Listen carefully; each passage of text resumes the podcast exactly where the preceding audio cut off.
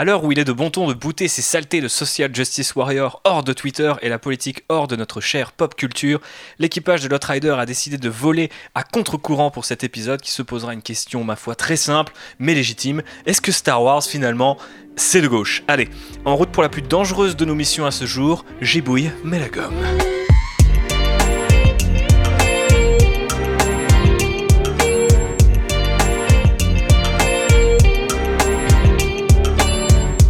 Pour cette dangereuse mission, euh, vous vous en doutez, hein, je ne suis pas seul. J'ai recruté euh, la fine fleur de la contrebanderie, à commencer par ce bon Fabrice.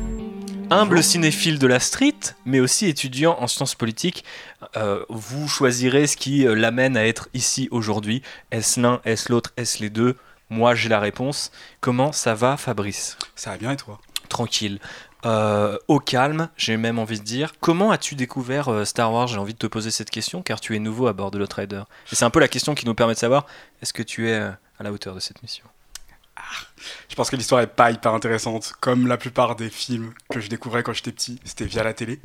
Du coup, je pense que le premier Star Wars que j'ai vu, ça doit être le premier sur M6 dans une version horrible.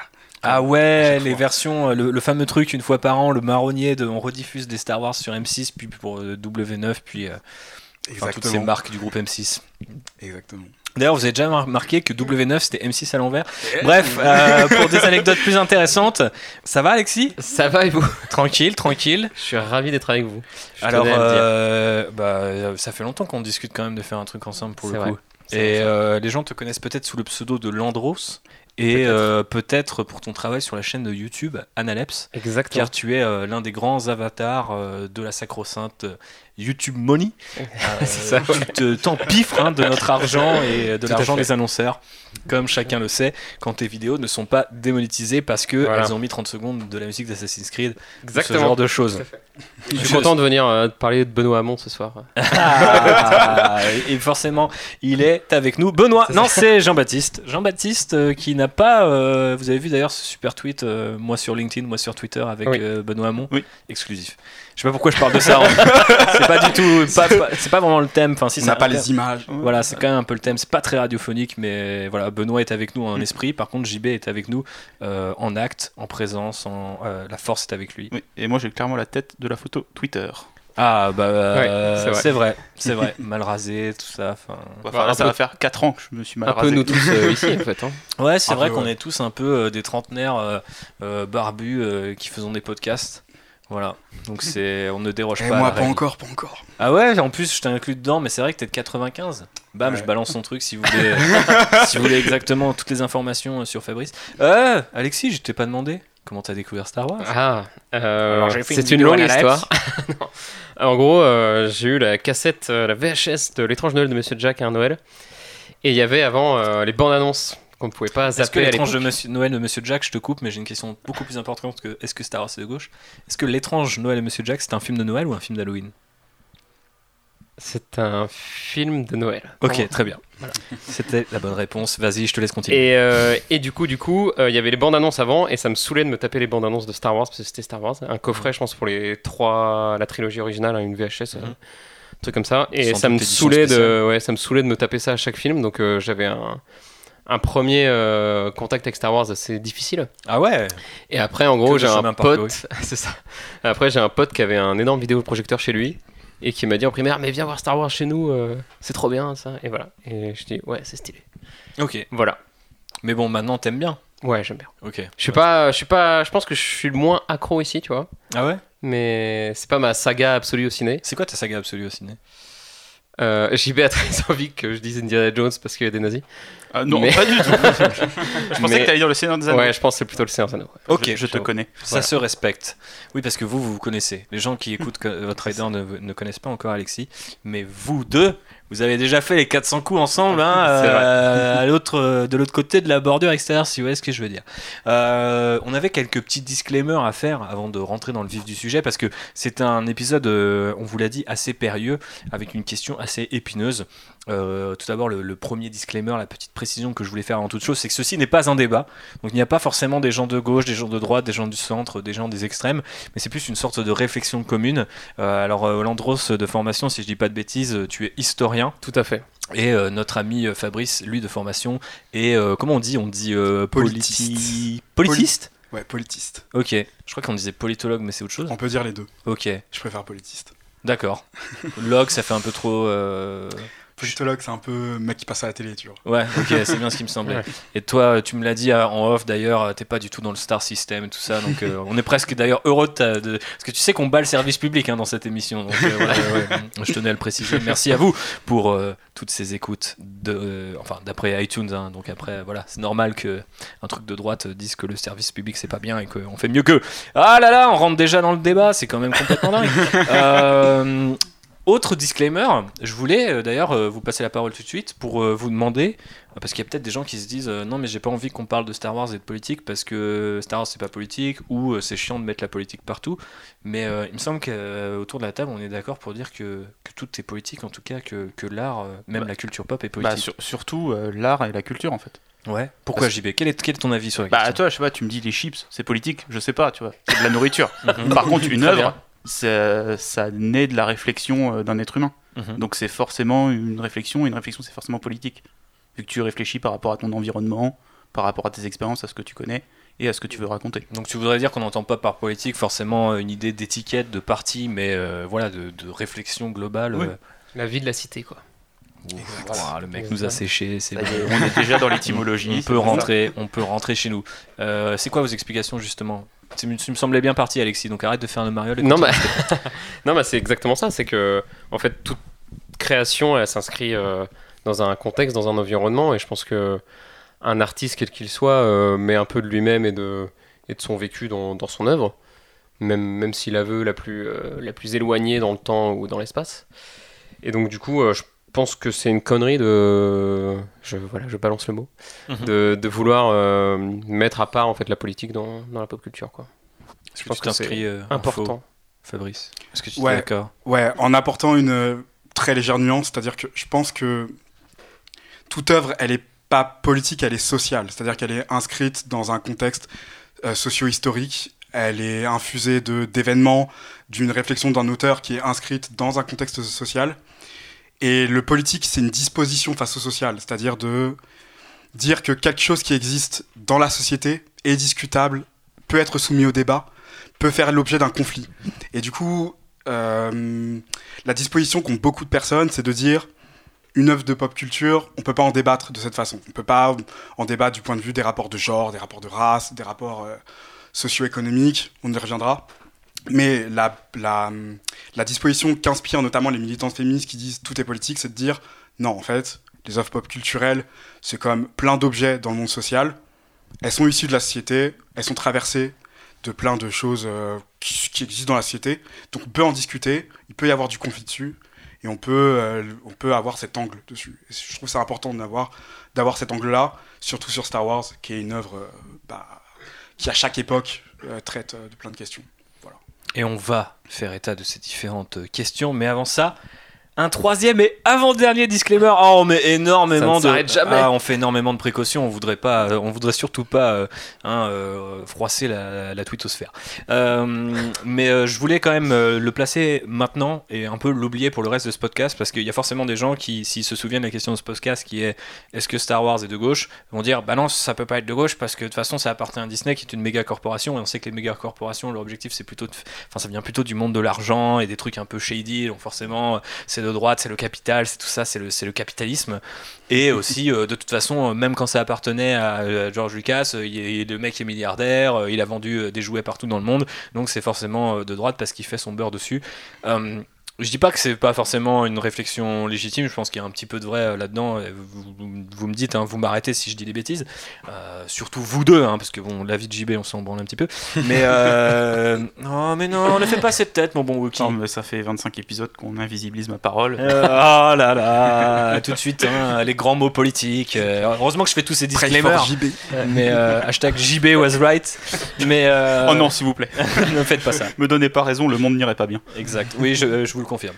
Euh, mais bref, euh, c'est vrai que bon, cet argument pourrait facilement nous être reproché un moment euh, si on l'avait oublié, si on l'avait pas du tout mentionné. Je pense qu'il faut qu'on l'enlève parce que soit on va y revenir régulièrement et ça va être un peu la carte Joker en mode Star Wars ça fait de l'argent donc c'est forcément de droite. je pense pas que ça soit aussi automatique donc voilà, je voulais qu'on le mette de côté, même si on est bien conscient que bah, par exemple Disney qui, Disney. Disney qui rachète la Shock, bah, c'est quand même un petit peu flippant.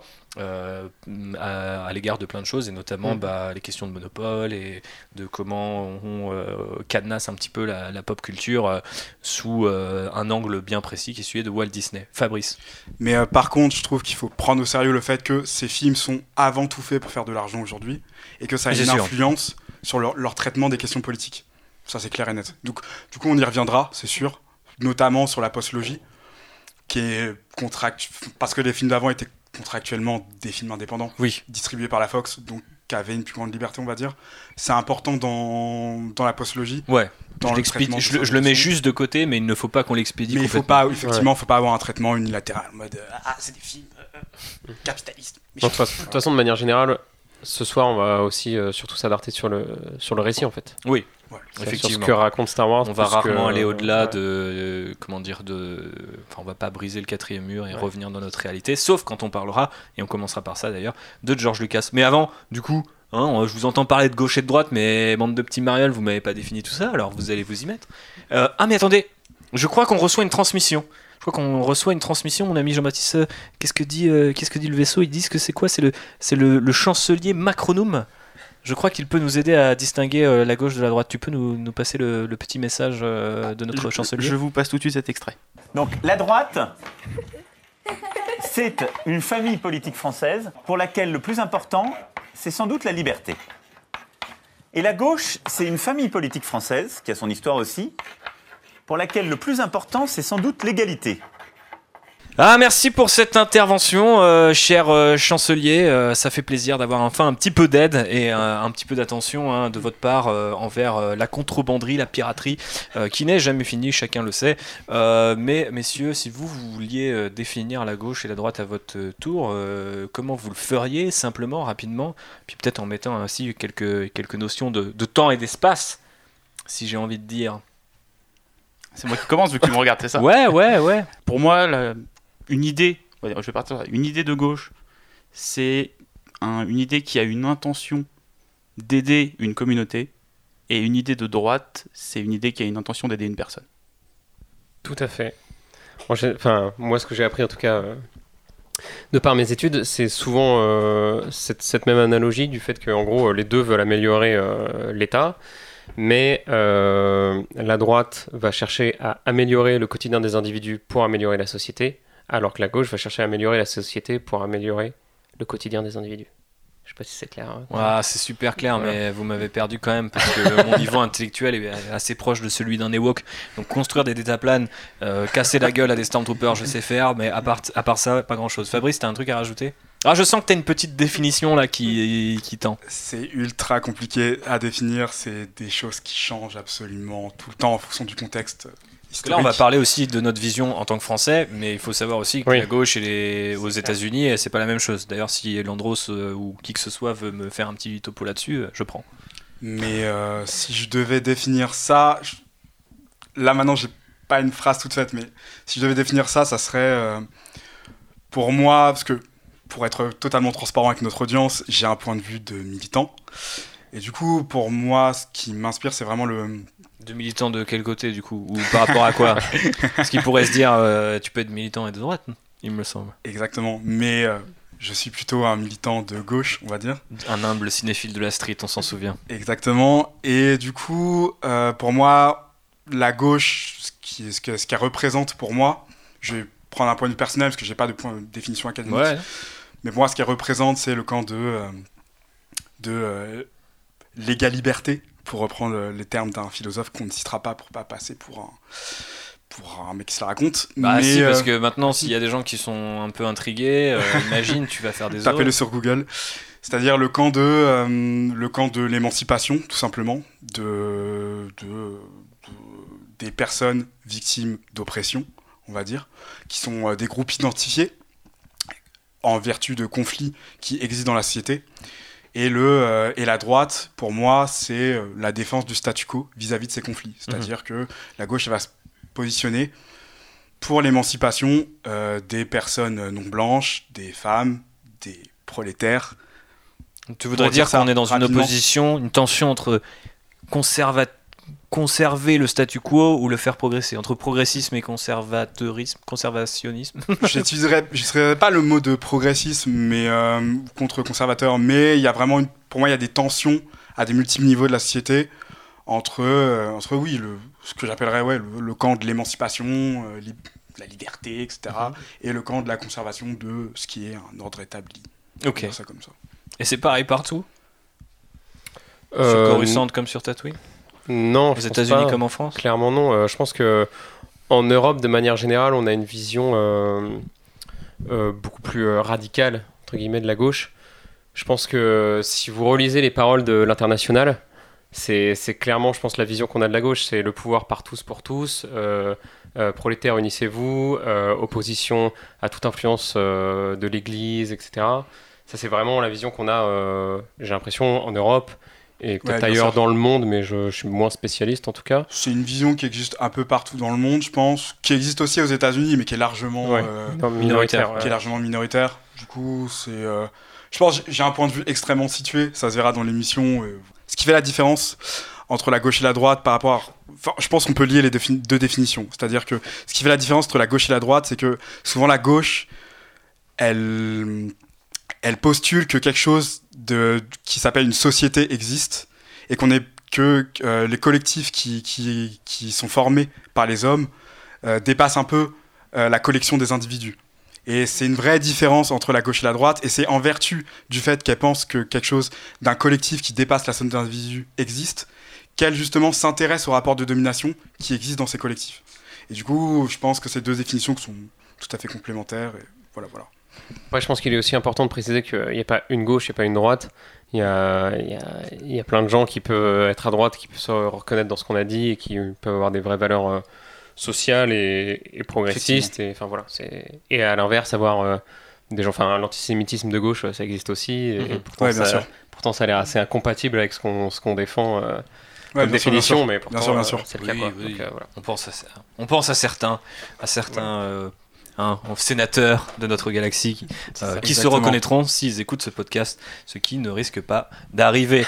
Euh, rentrons dans le vif du sujet maintenant, messieurs, avec un adage euh, qui ne vient pas d'un philosophe, quoique puisque c'est l'adage de Jean-Baptiste et je vais, euh, je vais de. Faites gaffe, il est lourd. Il est lourd, il est très lourd, je l'aime beaucoup. Et en fait, d'ailleurs, ça a été mon point d'entrée euh, pour la petite anecdote dans la, dans la création de ce conducteur.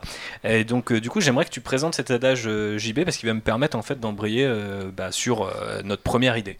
Bah, comme à peu près tout ce que j'ai dit, je l'ai dit sur le ton de la blague, et en fait, ça s'est révélé plutôt vrai. C'est que je pense que les, qui quoi. Les, les créateurs de pop culture sont de gauche, mais les consommateurs de pop culture sont de droite. Et c'est une réflexion que j'avais eue suite à toutes les shitstorms qui existent sur Internet, euh, de euh, vous mettez de la politique dans mes comics alors que j'en veux pas, et ce genre de choses. Très bien. Et donc du coup, on s'est dit, bah, puisque les auteurs euh, sont de gauche, pour savoir si Star Wars est de gauche, il faut revenir à l'auteur. Alors l'auteur, c'est George Lucas, hein, on le connaît tous bien, ce bon gros tonton George, qui, du coup, est-il de gauche, est-il de droite? Eh bien, on va se poser la question est-ce que quelqu'un sait si euh, justement euh, derrière les, les, premiers, on va dire les, premiers pas de, George Lucas, euh, en tout cas de sa politisation, est-ce qu'il n'y a pas un petit social justice warrior en devenir, en tout cas un militant qui s'ignore? Est-ce que quelqu'un connaît un petit peu ses premiers faits d'armes dans, dans ce milieu-là, en tout cas? Je sens que Alexis. Euh, Moi, je connais vite fait ses rapports euh, avec la guerre du Vietnam, mais je sais pas si. c'est ouais, ouais, début, je sais pas s'il y a des choses avant. Je suis pas biographe officiel de. Ah bah non, on n'a pas, on n'a pas toujours la chance de faire des podcasts avec Rafik Jomi, euh, César, si tu m'entends. Mais bref, effectivement, ça commence pas mal par cette opposition à la guerre du Vietnam. Alors du coup, je sais pas si tu veux m'en parler un peu plus. Ou bah, en fait, Lucas est symptomatique de ce qui se passe aux États-Unis parce qu'au début de la guerre du Vietnam, il est plutôt pour il veut s'engager, entre autres. Euh, et, en fait, il va accompagner ce mouvement global de la, société civile américaine qui va rejeter en fait, au fur et à mesure la guerre du Vietnam jusqu'à une opposition euh, massive. Et, euh, et je pense que ça se sentira, enfin on va en parler, mais ça se sent beaucoup dans, la première, en tout cas, trilogie qui a, de nombreux parallèles avec la guerre du Vietnam. Ce rejet, il est pour plusieurs raisons, à mon avis. À la fois pour le côté gendarme du monde que les, que les Américains développent de, de, de, plus en plus à cette époque-là. Et, et, aussi parce qu'il y a un côté, à mon avis, un peu viriliste qui, qui, souhaite rejeter quoi et, euh, et d'autant plus euh, qu'il grandit dans le dans l'Amérique de, de l'Ouest où euh, où il y a un vrai terreau de, de beatnik etc mm. c'est vraiment le cœur de la de l'opposition américaine à, la guerre du Vietnam donc ce que je peux en dire. Je sais pas si tu as des choses à ajouter. Bah, je savais pas qu'il était euh, pour au départ. En tout cas, euh, ce que j'avais lu et cru comprendre euh, au regard des différentes biographies qui ont été faites, c'est qu'il s'est engagé quand même finalement assez tôt sur la guerre du Vietnam. D'ailleurs, il, il a même été, je sais pas comment on peut traduire ça en français, mais il a été drafté pour servir là-bas. Et en fait, il a esquivé de, enfin, il a esquivé tout simplement le, conflit parce qu'il avait du diabète. Et donc du coup, il a pas pu partir et alors moi j'ai vu du coup euh, la phase inverse, tu vois. Genre, il, avait, il voulait y aller, mais comme il a dit diabète, il, a pas je sais pas Alors après, euh, ça demandera des recherches un peu euh, supplémentaires. Malheureusement, et c'est souvent le cas avec la pop culture, et tout particulièrement sur Star Wars, en ce moment, il y a le mec qui écrit les Art of pour Disney, qui fait un super travail justement de, de myth busting sur les différents trucs de Star Wars, parce que chacun les interprète un peu à sa sauce, et notamment quand il, y a, quand il est question de politique, bah, encore plus, parce qu'on on veut forcément que Star Wars soit dans son camp. Euh, bref, donc George Lucas, au final, euh, cette affaire de comment dire de recrutement euh, à part s'engage quand même assez vite du coup dans bah, contre la guerre du Vietnam. Si bien que bah en fait au départ le film qui devait réaliser donc du coup le prototype d'Apocalypse Now qu'il aurait dû qui lui voulait réaliser de manière complètement enfin dans, le, plus, pur style George Lucas. Il voulait en faire une comédie noire tourner directement au Vietnam et donc avec des vrais soldats euh, pendant le conflit donc euh, ça aurait donné quelque chose d'assez euh, engagé un peu dans tous les sens du terme parce que bah déjà assez dangereux à faire. Et puis ensuite quelque chose d'assez je dirais assez âpre assez direct en fait dans la critique. Après est-ce que les gens auraient compris la blague derrière? Je ne sais pas. Surtout qu'on aurait très bien pu dire dès lors bah oui c'est des vrais soldats. Il veut montrer que je sais pas ils sont valeureux ou qu'ils sont du bon côté de la loi. Tout ça pour dire que avec Apocalypse Now et ensuite tous les rapports qu'il a par rapport à à cette guerre du, Vietnam, euh, George Lucas va montrer que, bah, au fur et à mesure des années, euh, il s'est opposé à ce conflit-là et il a toujours jugé que c'était un peu on va dire son, son, épiphanie. Et euh, d'autant plus que qu'il dirige sa on va dire sa, sa, haine. C'est peut-être un peu fort mais sa colère envers ce bon Nixon euh, alors, est-ce que vous savez un petit peu euh, pourquoi euh, Nixon est un peu omniprésent dans les discours de George Lucas, notamment plutôt à la fin des années, enfin bien entamé les années 2000, peut-être un peu moins à l'époque, mais c'est vraiment un bonhomme qu'il déteste, comme beaucoup de républicains. par ailleurs, il n'est pas le seul Nixon à être détesté par George Lucas. Landros, non, j'ai pas d'éléments là-dessus. Je sais pas si ça a un, un rapport avec parce que moi, j'avais lu à droite à gauche qu'il avait été particulièrement affecté par le Watergate. Euh, ouais. Euh, Lucas, en voyant une totalement une comment dire une corruption en fait de, de l'Amérique qui, qui aime quoi. ouais, euh, effectivement. Bah je pense enfin là j'extrapole un petit peu dans la vision qu'on a de, de, George Lucas un peu petit père, les voitures, les grands espaces. Enfin tu vois, il a ce côté un peu proto-américain mais gentil. Et après il y a l'américain méchant, le monde de l'argent, la corruption, la guerre sous des motifs un peu obscurs. Et euh, bon, il se trouve que la guerre du Vietnam est tellement marquante pour lui et euh, Nixon aussi que euh, l'un des premiers brouillons en fait de Star Wars se déroule dans un futur proche. Donc en fait, qui va petit à petit abandonner. Donc ça, c'est dur à vérifier parce qu'il faudrait retrouver le brouillon, etc.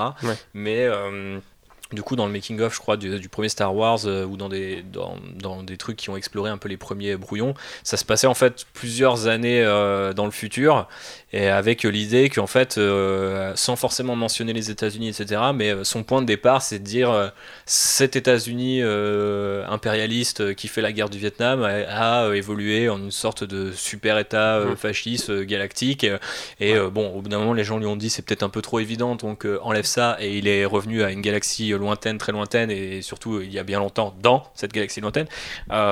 mais au départ, il y avait vraiment un côté presque, bah, on, fait toujours des parallèles à Warhammer 40 000 dans, dans, dans Outrider, mais où techniquement Warhammer 40 000 se déroule dans une évolution de notre monde. Donc notre monde s'est passé dans l'univers Warhammer 40 000, ce qui n'est pas le cas dans Star Wars, mais ce qui aurait pu être le cas. donc du coup, il voyait carrément dans l'empereur, qui est une figure qui se développe quand même plutôt à partir de l'Empire contre-attaque, voire du retour du Jedi, une sorte de Nixon. Ouais, ça j'avais vu. Mais il va pas le désigner euh, tout de suite, donc il va attendre de 2005 euh, et aussi euh, la sortie du making of du Retour du Jedi, donc ça c'est peut-être euh, légèrement avant, où il explique qu'en fait, oui, il y a un moment, Lorenz Kasdan lui dit, mais en fait, l'empereur c'est qui? Dans cette, ce grand tweetos, ce pré-tweetos qui est, est Lorenz Kasdan, lui dit, au fait, l'empereur c'est quoi sa backstory? Et lui dit, bah non, c'était pas un Jedi, parce que Lorenz Kasdan pense que c'était un Jedi, il lui dit, non, non, c'était juste un politicien et il s'appelait Richard Nixon. Et, du coup, c'est une vraie déclaration. Et par la suite, il va un peu rebondir sur ça et être euh, enfin, il y a beaucoup de journalistes qui, dans les années 2000, avec la sortie de la prélogie, vont voir dans la prélogie une sorte de réaction à, l'Amérique de George Bush. Euh, et du coup, euh, notamment euh, la fameuse réplique d'Anakin, si vous n'êtes pas avec moi, vous êtes contre moi, qui est directement empruntée de, de, comment dire, de ce gouvernement-là. Et en fait, du coup, c'est là qu'on va remettre aussi en parallèle ses propos sur Nixon et qu'on commence un peu à tisser ce lien de George Lucas, ce grand démocrate contre les républicains, etc. Mais c'est vrai qu'il va faire plusieurs interviews, notamment sur la fin de la prélogie. Donc c'est assez marrant. D'ailleurs, il y a un côté presque un peu euh, j'ai envie de dire un peu, il fait un peu du, du, crowd control. Euh, il attend la fin, la toute fin de sa trilogie pour commencer à s'engager vraiment politiquement et à dire euh, que effectivement, pour lui, George Lucas, du coup, pardon, Dick Cheney, qui est le VP à, l'époque, le film Vice de Adam McKay. Ça, Adam McKay, ouais. Il faut regarder ce film moi j'aime beaucoup. Je sais qu'il y a d'autres cinéphiles de la street qui se reconnaîtront, euh, qui détestent euh, Adam McKay, mais moi je l'aime beaucoup. J'ai beaucoup aimé son film. J'ai beaucoup aimé son film aussi euh, sur la crise des. The Big Short. The Big Short. Sur les subprimes. Ouais, qui est, qui est, très très lourd. Et donc bref, lui il dit même non non mais Bush c'est pas c'est pas mon Vador, c'est enfin c'est pas mon empereur. Au contraire, lui il est Vador, c'est un peu la marionnette. Par contre, il se fait diriger par un mec dans l'ombre qui du coup il voit dans Dick Cheney le vice-président qui du coup aurait, et d'ailleurs le film d'Adam McKay le montre bien, un peu voilà, dirigé euh, euh, dans l'ombre. Euh, bref, du coup il nomme des gens, donc les gens commencent à se dire ah d'accord, ok, George Lucas, effectivement c'est un grand combattant du bien et de la liberté et de la lumière. Euh, mais euh, c'est vrai qu'il a quand même, euh, c'est à ce moment-là qu'il fait la déclaration qui sera souvent utilisée pour parler de la politisation de George Lucas, où il disait, il voulait simplement montrer que les démocraties ne sont pas enfin, comment on dit ça, sont pas renversées. On, les, on les donne juste aux gens qui, bon, derrière, les transforment en dictature, en système autocratique. C'est comme ça qu'on dit, monsieur le politiste? On peut dire plein de Policiste? On peut dire quoi d'autre? autocratique, euh, autoritaire, euh, dictatoriaux. Il y a plein de. Il y a plein d'adjectifs finalement pour parler de tout ça. Mais euh, du coup, par rapport à tout ça et tout ce qu'on sait de George Lucas, est-ce que vous pensez qu'on peut du coup euh, utiliser ses, on va dire son parcours politique à lui qui, a, qui est parfois difficile à remettre en contexte. Donc là on voit par exemple Alexis et moi on a la même anecdote mais de deux points de vue différents. On sait aussi que du coup il a attendu la fin de la prélogie pour vraiment prendre position commencer à nommer des gens. Après c'est pas forcément ce qu'on lui demande. C'est un artiste pas, pas un militant ou un, ou un politicien. Mais du coup est-ce qu'on peut utiliser ces valeurs euh, pour euh, identifier une sorte de positionnement politique qu'aurait Star Wars à votre avis? Et au final du coup quel serait ce positionnement? Alors, je vais tout de suite, je vais pas prendre position, mais je vais me dire. En fait, là où il. Très bien, monsieur. Euh, je, non, mais je trouve que toi, la, manière dont là tu nous l'as décrit et raconté, euh, j'ai plus l'impression qu'il prend position contre en fait la corruption d'un système qui soit de gauche ou de droite que contre la vraie politique qu'a mhm. ce système. Donc je pense que c'est plus une position contre ouais, cette partie corruption en fait et de l'intérieur du système plus que les actions qu'il a derrière. Messieurs, vous êtes d'accord? Je suis assez d'accord. Je trouve que Star Wars, c'est, euh, à l'image de Game of Thrones récemment, beaucoup plus une réflexion sur le pouvoir. sur les dérives qu'il peut avoir euh, exactement que, pouvoir en particulier que sur un, type de pouvoir en particulier on, y reviendra mais il euh, n'y a pas d'idéologie politique identifiable dans Star Wars et je pense que George Lucas c'est un mec qui s'est positionné tard parce que son il a eu une évolution comme tout à chacun et que je pense pas qu'il pensait Star Wars au début comme une charge dans, qui devait s'inscrire dans un débat politique contemporain. C'était un récit qui était infusé de plein d'obsessions politiques et sociales. Mais je ne sais pas si je sais pas si c'est quelque chose qu'il pensait, thématisait et euh, vraiment formulait de cette façon. C'est là où on en revient à cette idée qu'il a des déclarations qui sont souvent contraires. Allez écouter l'épisode de Force Material où il parle de ce qu'il voulait faire euh, pour 7, 8, 9 et en fait, vous voyez qu'au fur et à mesure des années, ça a évolué, bah, comme tout à chacun, comme tu disais. mais c'est aussi que parfois, il a, c'est même pas une évolution, c'est-à-dire que le mec reprend ses propres propos et dit euh, complètement l'inverse, sans dire je sais que j'ai dit ça. Donc on a juste l'impression euh, parfois que c'est juste une girouette, ce, pauvre George. Mais euh, pour revenir à ce que tu disais, où peut-être il le pensait pas politiquement, il l'a dit plusieurs fois que genre pour lui, en fait, le socle narratif de Star Wars, c'est la mythologie mais euh, par contre, ce qui infuse euh, la réalité dans Star Wars, c'est l'histoire. Donc on peut pas, Landros me corrigera si je me trompe, mais on peut pas vraiment sortir et dire c'est influencé de l'histoire, mais pas de la politique qu'il y a derrière cette histoire. Enfin, ça me, ça me, paraît être une position un peu difficile à tenir. Si du jour au lendemain, j'invente, euh, mettons, un space opéra qui se base sur la Première Guerre mondiale, même si je dis euh, ouais je suis inspiré de la première guerre mondiale forcément les gens vont comprendre que euh, bah je vois euh, dans les alliés quelque chose que n'ont pas l'Allemagne les Prussiens ou une société militarisée etc donc au final on peut pas vraiment avoir l'un sans l'autre. donc ça questionne aussi du coup à quel point serait impliqué George Lucas dans sa propre dans la politisation de sa propre œuvre moi, je pense qu'elle n'est pas euh, totalement désengagée d'un débat euh, politique. C'est juste que c'est pas un débat euh, gauche-droite, démocrate-républicain. Je pense que ça va au-delà. C'est quoi, du coup, son débat à lui? Moi, je pense que c'est un démocratie contre autocratie? Ouais, c'est un débat constitutionnel, en fait, sur comment évolue une, une démocratie, comment vers où elle va, quel est son avenir, euh, quels sont les garde-fous qu'on doit mettre pour pas qu'il y ait des dérives. Enfin, tu vois, à mon avis, c'est plus euh, par là qu'il faut. Pour revenir à la problématique de base, est-ce que avoir cette réflexion-là, c'est de gauche ou de droite? Je vais vous le reposer. Hein, je, pense que de temps en temps, je vais revenir à la question euh, matricielle, mais parce que du coup, on peut avoir cette conversation-là en étant attaché à la démocratie, mais en la voyant de manière parfois différentes. C'est d'ailleurs un peu tout l'objet de la prélogie, notamment je pense à l'épisode 2, où Anakin et euh, Padmé ont l'air d'être tous les deux attachés à ces systèmes, mais le voient très différemment. Je vous ai tous séché du coup, il n'y a plus personne qui veut rencontrer. Bah, j'ose, espérer que, en tout cas, euh, les personnes honnêtes euh, de gauche comme de droite défendraient notre constitution coûte que coûte, quoi. Mhm. Mais euh, bon, après, je peux pas, je peux pas m'avancer. Euh, mais du coup, ça nous aide pas beaucoup, George Lucas, pour savoir si Star Wars est de gauche ou pas. moi, je pense que euh, c'est des réflexions qui peuvent exister à gauche et à droite. On va dire que toute l'histoire de la réflexion politique, notamment sur le système démocratique, est faite de plein d'auteurs, de plein d'horizons différents, mhm. qui, qui ont une réflexion... T'aurais deux, trois exemples pour les gens qui voudraient vraiment se dire ce mec m'a séché euh, du coup, ouais, bah, je pense à des auteurs de droite comme euh, euh, Raymond Aron, mhm. qui, sont, qui est un vrai auteur de droite, Pierre Manon, Tocqueville, qui est souvent, Tocqueville, qui est souvent mis à droite, des mecs comme ça. Ils ont une réflexion sur la démocratie, sur les garde-fous qu'il faut mettre. que c'est pas du tout des, ils sont beaucoup, une vraie ils ont une vraie réflexion sur le, sur le totalitarisme et sur les dérives possibles de la démocratie, et ils sont de droite. Du mhm.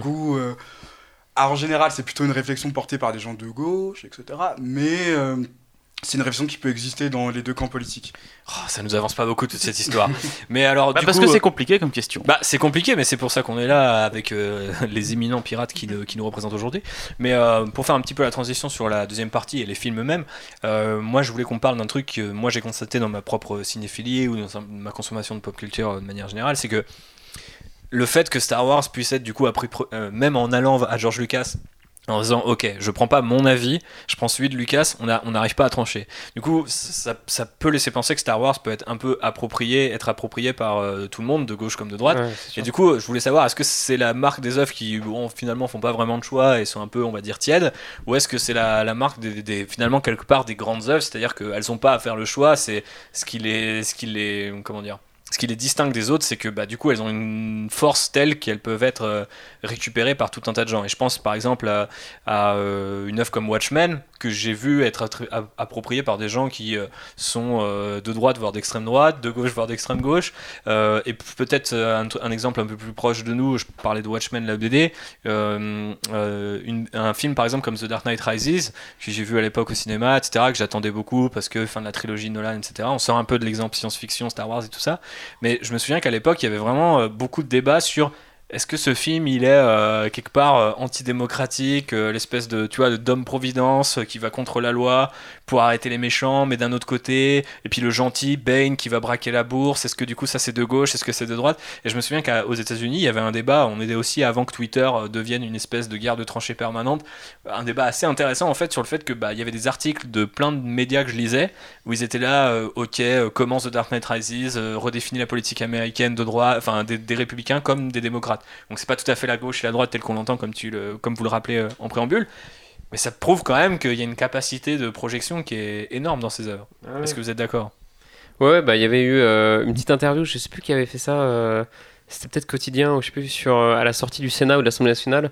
pour la sortie d'un Star Wars où ils interviewaient les politiques en disant alors Star Wars c'est de gauche ou de droite? Et en fait tout le monde avait des réponses complètement différentes et je pense que c'est plutôt une marque d'une œuvre complexe qui, a, qui fourmille de détails, où il y a de nombreuses interprétations qui peuvent être, euh, qui peuvent être posées, et où, euh, où forcément chacun euh, va pouvoir y trouver son, son sel. Quoi. Mhm.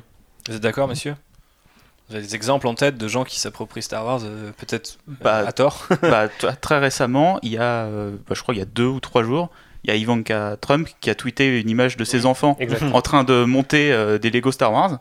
Il y a un de ses enfants qui est habillé en Stormtrooper. Elle et son mari sont habillés tout en noir. Et elle a mis une phrase, euh, je sais plus, c'est. Euh, the force, voilà, The Force is strong in my family. Donc elle s'approprie l'image de Star Wars, mais elle s'approprie l'image de l'Empire en fait. Bah, et il, faudrait, il faudrait en débattre, ça mérite un podcast en entier. Euh. Je crois d'ailleurs, j'arrête pas de citer nos amis de Force Material euh, en direct des États-Unis, mais d'ailleurs, ils nous ont dit s'il vous plaît, ne, ne faites pas buzzer ce tweet, sinon on va devoir faire un épisode sur cette photo. c'est vrai qu'il y a un épisode à faire sur cette photo. Parce que bon, quelque part, euh, ton gamin, il porte un uniforme de Stormtrooper, pour lui, il n'y a limite pas de signification, tu vois. Hmm. Oui, mais après, as la... ça, reste une personnalité politique et la mise en scène derrière et l'image que ça renvoie, ça renvoie une image qui est plus sympathique vis-à-vis de l'Empire que vis-à-vis de la rébellion. Mais c'est super intéressant la façon dont les gens peuvent se réapproprier Star Wars. Euh, il y a un exemple super euh, récent euh, et assez extrême qui est celui de David French qui s'exprime sur des trucs genre National Review qui sont des médias extrême droite US où lui il voit, il a, très clairement dit ok les Jedi en fait c'est espèce de djihadistes qui essayent de faire la loi. L'Alliance rebelle en gros c'est l'Europe qui corrompue et bureaucrate, les mecs discutent, oh, qu'est-ce qu'on doit faire? Les mecs sont en train de faire une étoile noire mais attention est-ce que c'est dangereux ils discutent et au final ils font rien.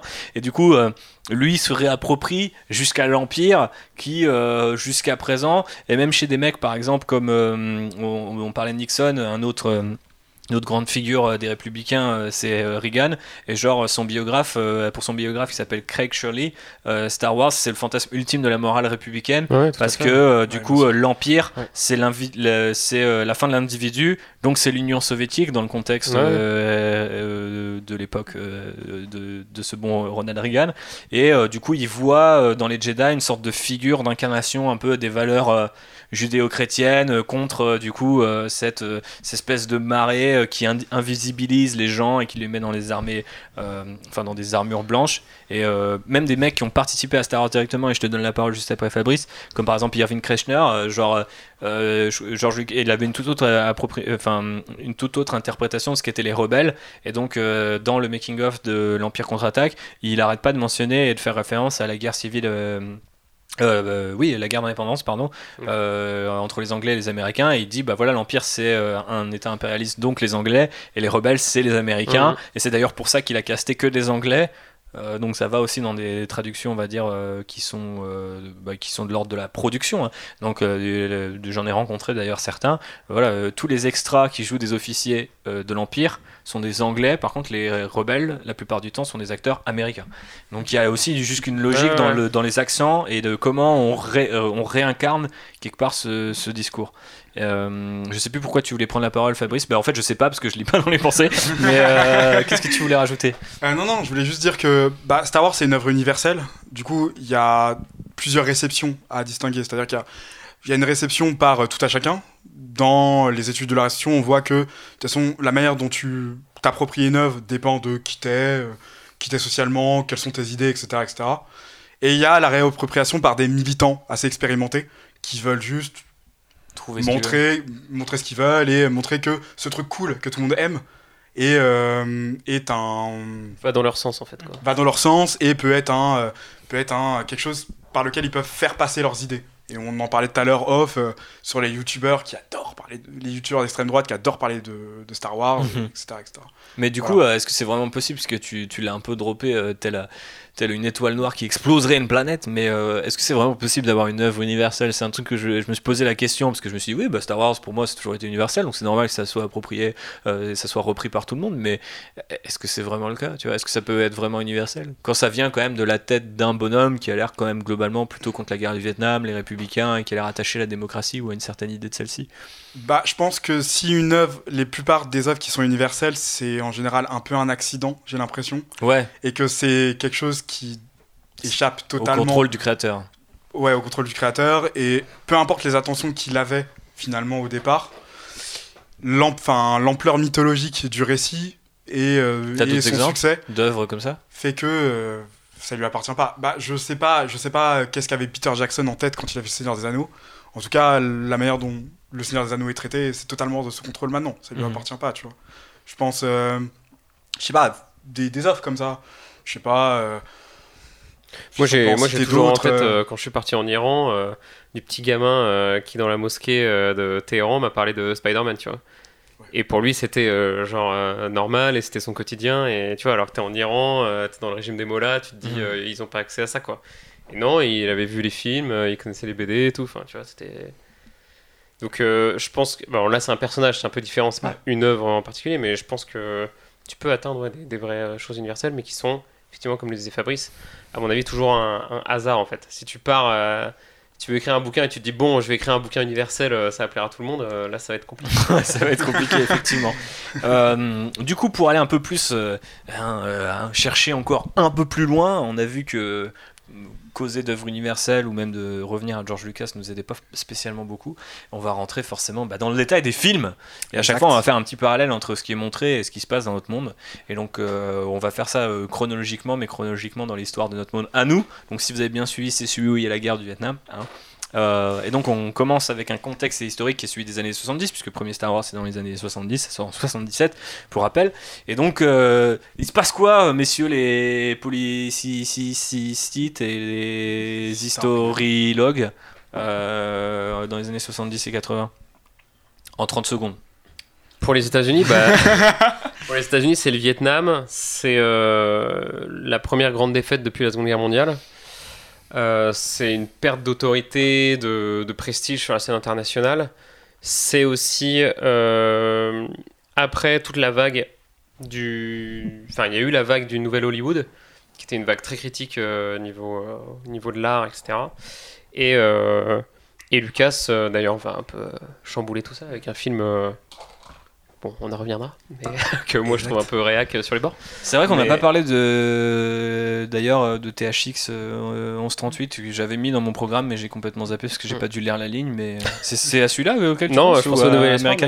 Hein? Ah ouais, ok, d'accord. directement. Ok, je suis comme ça, je balance les. D'accord, ok. mais euh, voilà, je sais pas si toi tu veux rajouter des trucs sur. Euh, ouais, sur le contexte, euh, ce qu'il faut rappeler, c'est que les années 70 dans lesquelles a vécu Lucas, c'est une année, enfin c'est des années d'agitation politique de mouvements euh, décoloniaux, beaucoup, dans, les, euh, dans beaucoup de. Bah, au Vietnam, de, en Afrique noire, euh, bah, du coup en Asie du Sud-Est, notamment, avec des groupes de lutte armée qui luttent avec des moyens asymétriques contre des États impériaux.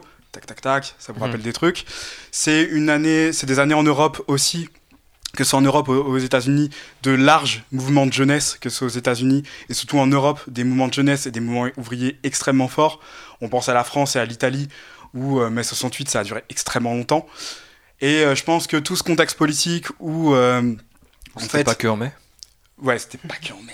Et bien non. Oh, et bah, tout ce contexte politique assez étrange où, en fait, que ça soit ce qui, ce qui s'est passé en Algérie, ce qui s'est passé au Vietnam, ce qui s'est passé ailleurs, en fait, on était sur des, une, toute une jeunesse euh, qui pensait que le capitalisme pouvait être renversé, que renverser la table, renverser le système, c'était une vraie possibilité. Et les États traditionnels étaient en, train un peu de étaient un peu, un peu en peur de vitesse. voilà, je pense qu'on peut rajouter ça. L'endroit, tu veux rajouter un truc? Ouais, et faut pas oublier qu'au-dessus de tout ça, il y a évidemment le spectre de la guerre froide, avec une, une opposition majeure entre l'Union soviétique et les États-Unis, qui est, qui est à peine imaginable aujourd'hui dans, notre euh, dans notre société. Enfin, je pense qu'on n'arrive pas à voir à quel point c'était prégnant dans, dans, le quotidien des gens à l'époque. Et surtout, euh, à quel point le Parti communiste, euh, Parti communiste pardon, avait, avait une vraie force et une vraie voix qui portait à l'international. quoi. Aujourd'hui, je pense que c'est un peu normal pour les gens que le PC fasse 2-3% en France, enfin voilà, on s'en fout. Alors qu'à l'époque, c'était un parti de masse hyper important qu'on écoutait, qui avait des écoles de formation, etc. Donc c'était un une vraie vie politique qui était complètement euh, différente de la nôtre, quoi, où il y avait euh, une vraie agitation euh, sociale qui était possible. Quoi, Et un tout dernier truc, je parlais de. Il s'est parti dans un ping-pong là, je crois qu'on a perdu le contrôle du podcast. Et je, et je, je, voulais rajouter... en train de ranger mes affaires,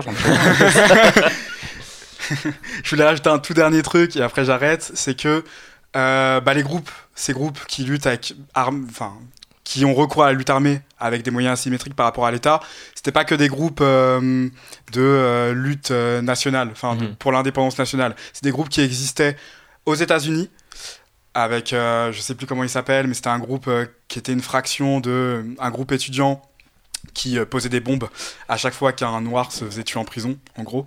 Il y avait aussi un groupe allemand qui avait recours à, la lutte armée, qui est très connu. Ça existait en Italie avec euh, les brigades rouges, etc. Ça existait en France. Avec la fraction armée rouge que tu parlais pour l'Allemagne. Oui, il y a moyen. Exactement, qui détournait des avions, etc. Et avais, en gros, c'était l'actualité était fournie en fait mhm. de ce genre de groupe. Quand tu, tu pouvais pas les éviter, t'allumais la télé, il y avait aussi la question palestinienne, etc. Avec des groupes pareils qui usaient la lutte armée. Donc, vraiment cette, euh, cette idée de la lutte par ces moyens-là qui est, qui est représenté dans, dans la première trilogie. Et c'est vraiment un truc que tu pouvais pas mm. l'éviter en fait. C'était mm. vraiment un horizon immédiat. Puis la révolution cubaine euh, qui a beaucoup occupé les États-Unis, euh, c'était à leur porte, etc. Mais alors du coup, toi, tu, mon cher euh, Alexis, tu m'avais l'air de dire que tu considères un, Nouvel Espoir comme un film réac, c'est ça? Bah, je pense qu'il y a un peu de ça. Je pense que. Bah, tu réinventes ma galaxie, donc j'ai très, envie de, très envie de savoir pourquoi. Je pense qu'au moment où, où arrive euh, du coup, le, premier Star Wars sur les écrans, c'est la fin du, nouvel Hollywood où il y a eu une vraie liberté de ton euh, à Hollywood, de critique euh, politique, etc. Et on revient avec Star Wars sur un film un peu réac, j'exagère, mais un peu comment dire conservateur, quoi.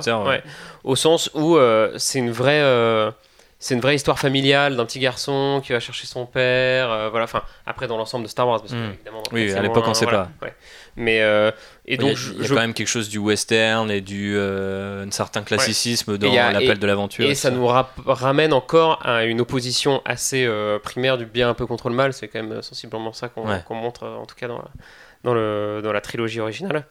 Et, et je pense qu'en ça le film a été un peu marketé d'ailleurs à l'époque conservateur. Enfin, j'avais lu deux trois deux trois commentaires sur euh, sur des annonces à l'époque dans la radio ça qui disaient oui oubliez euh, les films un peu provoques euh, de mhm. l'époque allez voir ça c'est un film familial vous pouvez y aller avec vos enfants etc enfin tu vois il y avait un, un côté un peu renouveau mais au sens retour en arrière tu vois de, de bah, c'est possible qu'il l'ait lu comme ça. Après ça paraît un peu ça paraîtrait euh, quand même une sorte de un, gros euh, un gros retour en arrière et effectivement comme tu dis par rapport à, aux deux premiers films de hmm. Lucas qui sont alors American Graffiti est sorti euh, trois jours après je crois la fin de la guerre du Vietnam donc il y a ou juste trois jours avant enfin quelque chose comme ça donc mais il y avait quand même un côté un peu la jeunesse est perdue. avant, on a THX 138 qui bah, quand même vachement là aussi présente un monde qui est enfin un futur autocratique ou limite aussi on peut parler presque aujourd'hui on le voit pas mal sous l'angle de la violence policière parce que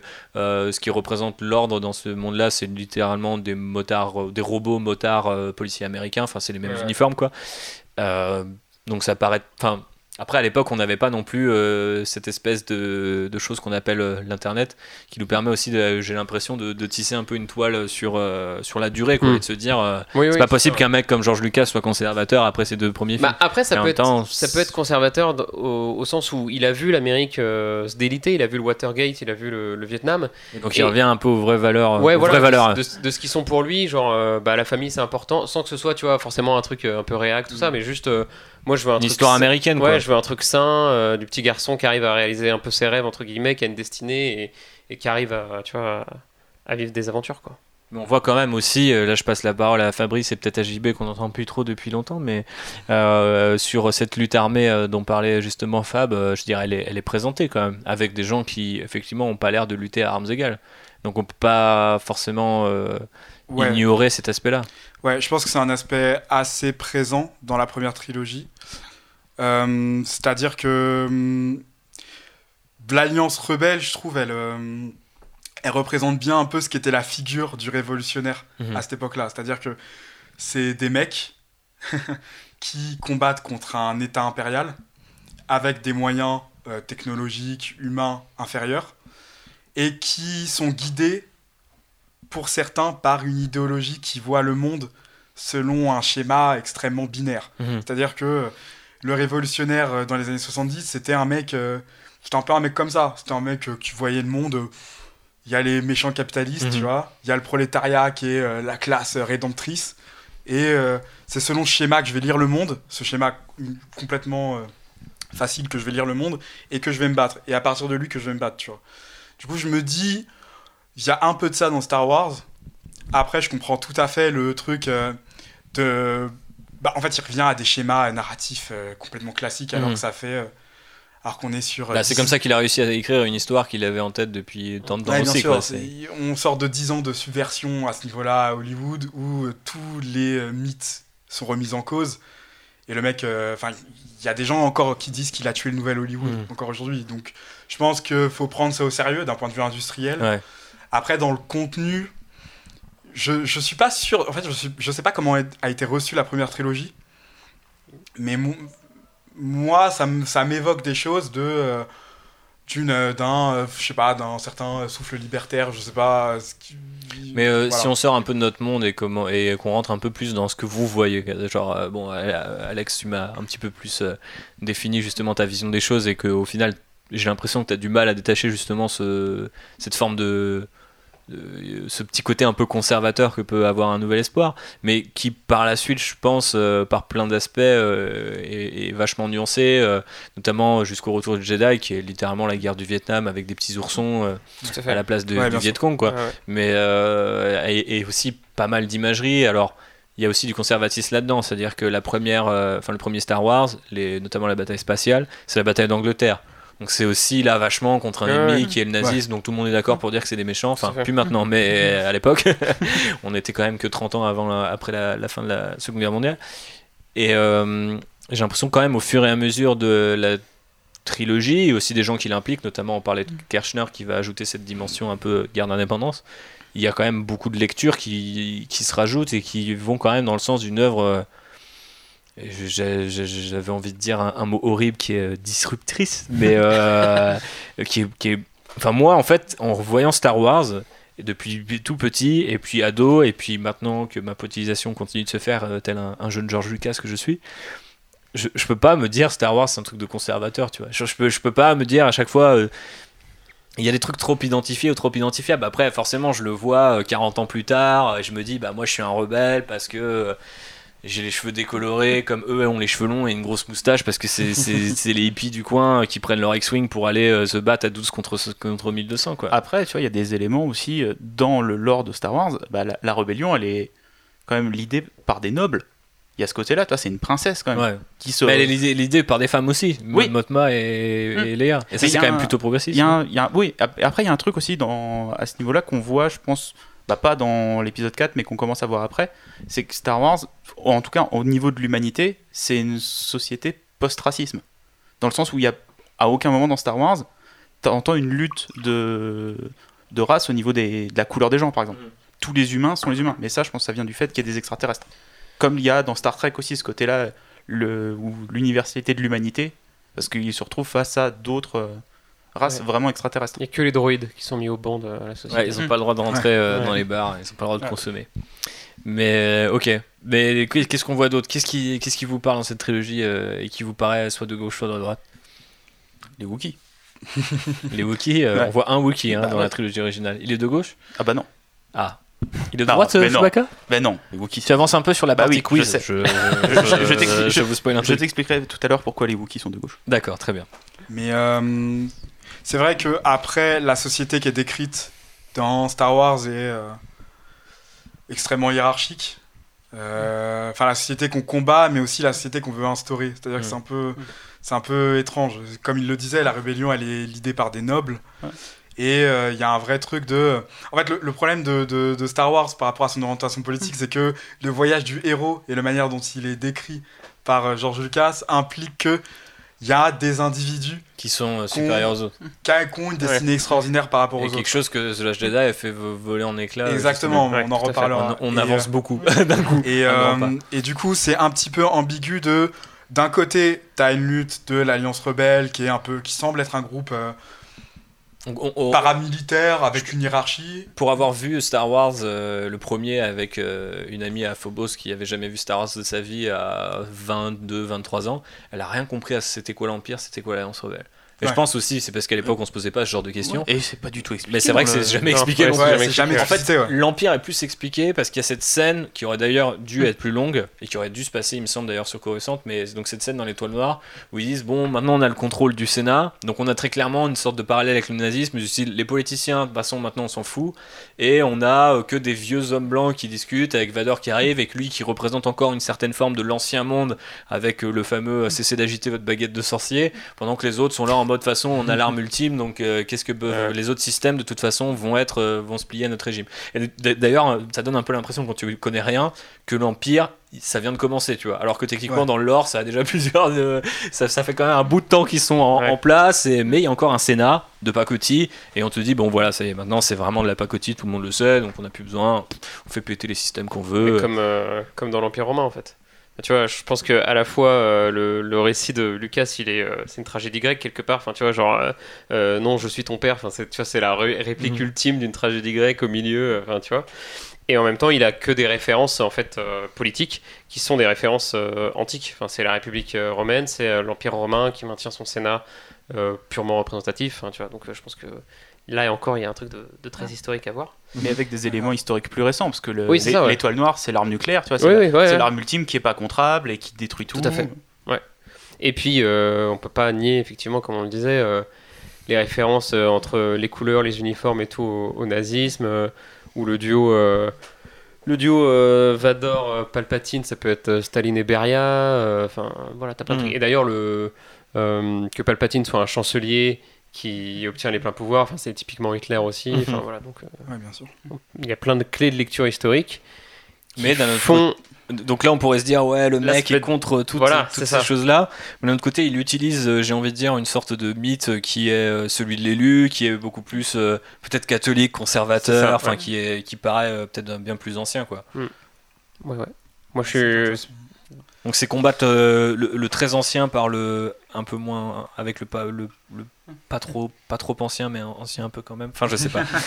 moi c'est pour ça aussi que j'ai beaucoup aimé The Last Jedi mais on embrayera sur le film de Ryan Johnson euh, un peu par la suite. Et je vous propose d'ailleurs de, de passer à, à la prélogie pour euh, justement peut-être apporter un peu de différentes nuances parce que je me souviens d'un débat que j'avais eu en terminale quand je disais à l'époque où j'étais à fond sur la prélogie.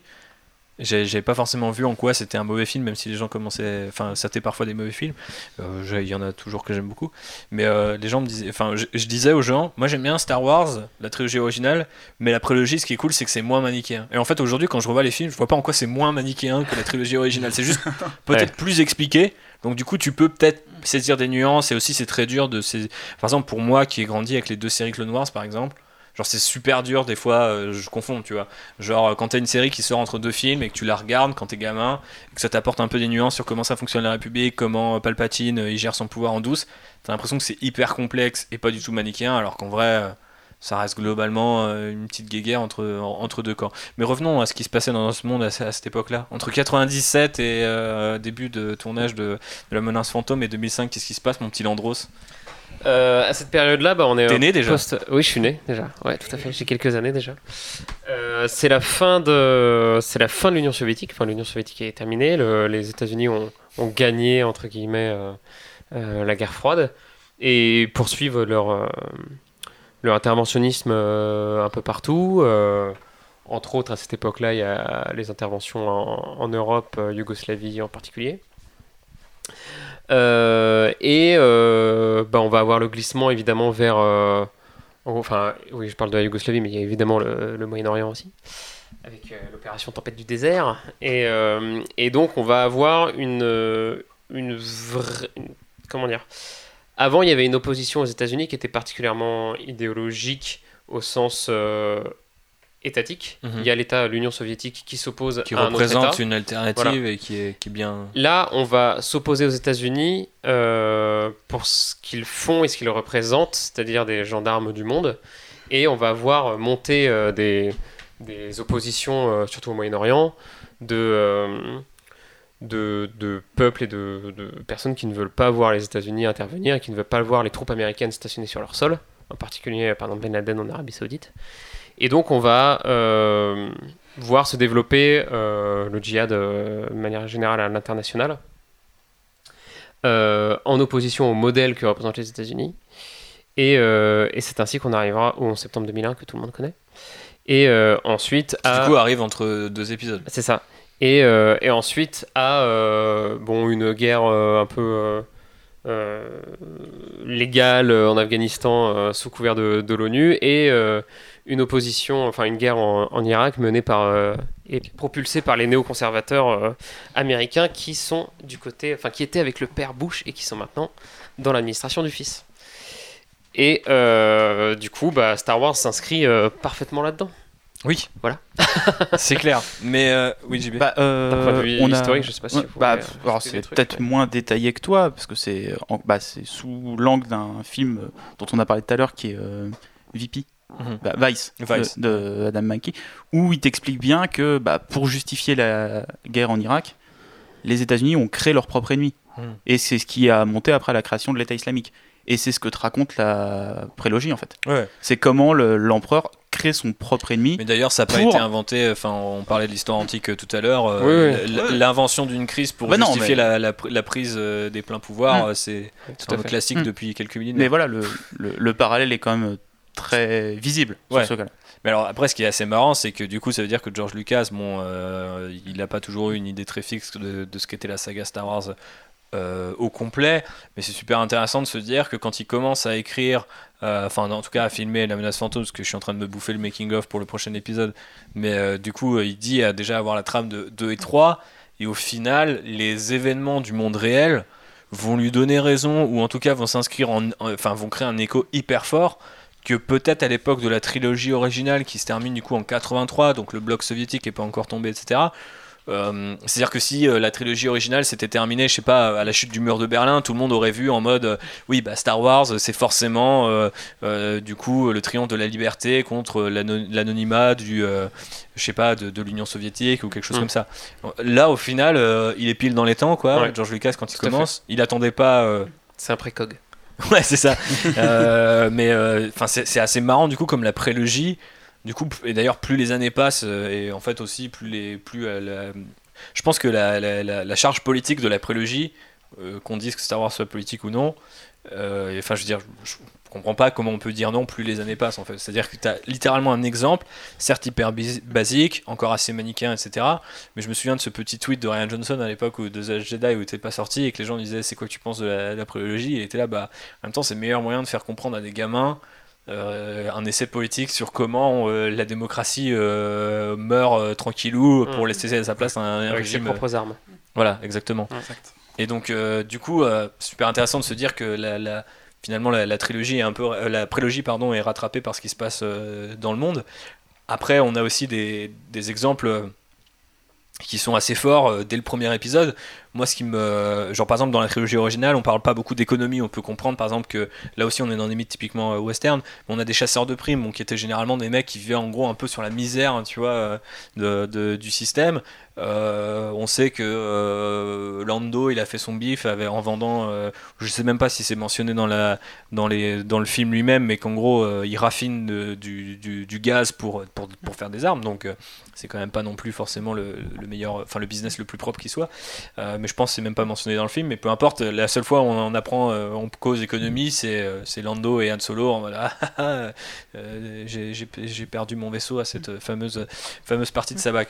Et là, on arrive dans un film en 99 où on nous dit bah les méchants c'est la fédération du commerce euh, et euh, du coup euh, ils sont manipulés par du coup un site qu'on sait être du coup le futur Palpatine et du coup même le, le, nom Est-ce que vous savez d'où vient le nom, par exemple, Note Gunray, l'un des, le, vice-roi de la Fédération du commerce?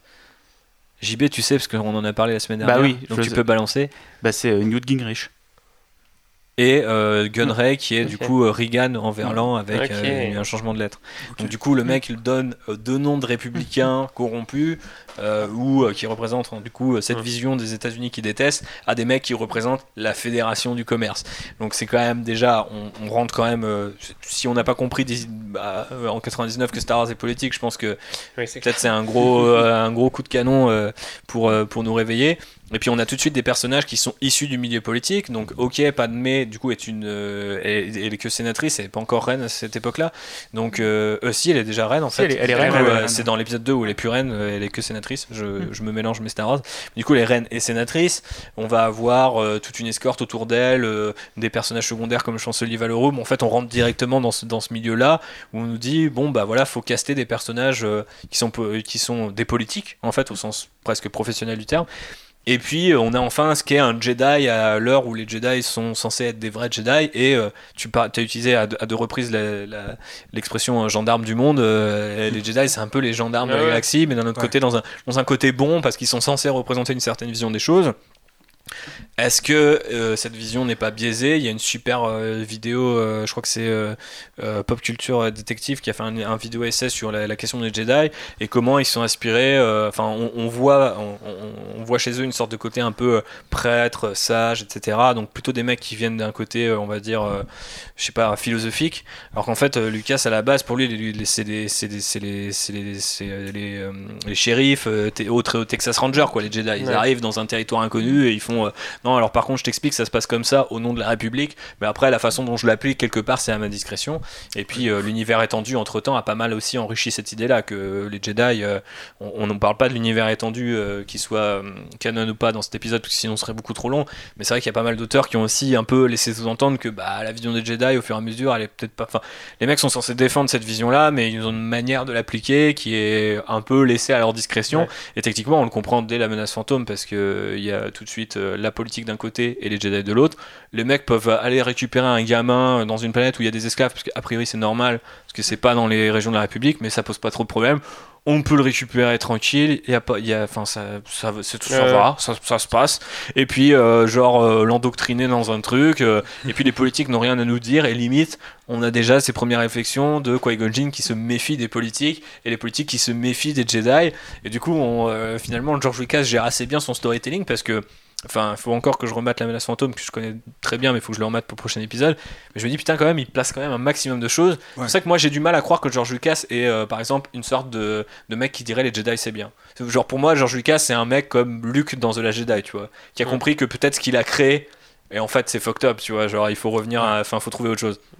Et euh, d'ailleurs, cette lecture euh, euh, méta, comme quoi Luc, c'est George Lucas dans la, dans la postlogie, du coup, prend un nouveau sens. Mais enfin, je sais pas ce que vous en pensez, mais du coup, la, la prologie, elle, non seulement elle met les, les, elle met les petits plats dans les grands niveaux, ouais, voilà, c'est politique maintenant, c'est comme ça. Et puis derrière, ça, on marche bien, mm. on met les pieds directement dedans. Bah, si on reprend en simplifiant énormément le contexte politique de la trilogie originale, t'avais la guerre froide, donc t'avais vraiment ce côté les gentils contre les méchants. Et forcément, quand tu vas développer ton, une œuvre, quand tu fais une suite, bon, c'est un prequel, mais ça, ça raconte d'autres histoires dans le même univers, tu vas apporter des nuances à ça. Et c'est là où tu te rends compte que bah, le, ce qui était le Sénat, tout ça, c'était pas si blanc que ce qu'on nous a présenté avant. Mhm. Et en même temps, on te montre que, et ça c'est parce que les années 80 et les années 90 sont passées, qu'il y a le, le, vrai pouvoir de l'argent mhm. et de ce que le pouvoir qu'a l'argent sur la politique et ça, c'est la fédération du commerce. on voit aussi qu'il y a une vraie évolution par rapport à l'histoire, dont on en parlait, et ça raconte plus les mêmes choses que la première euh, trilogie.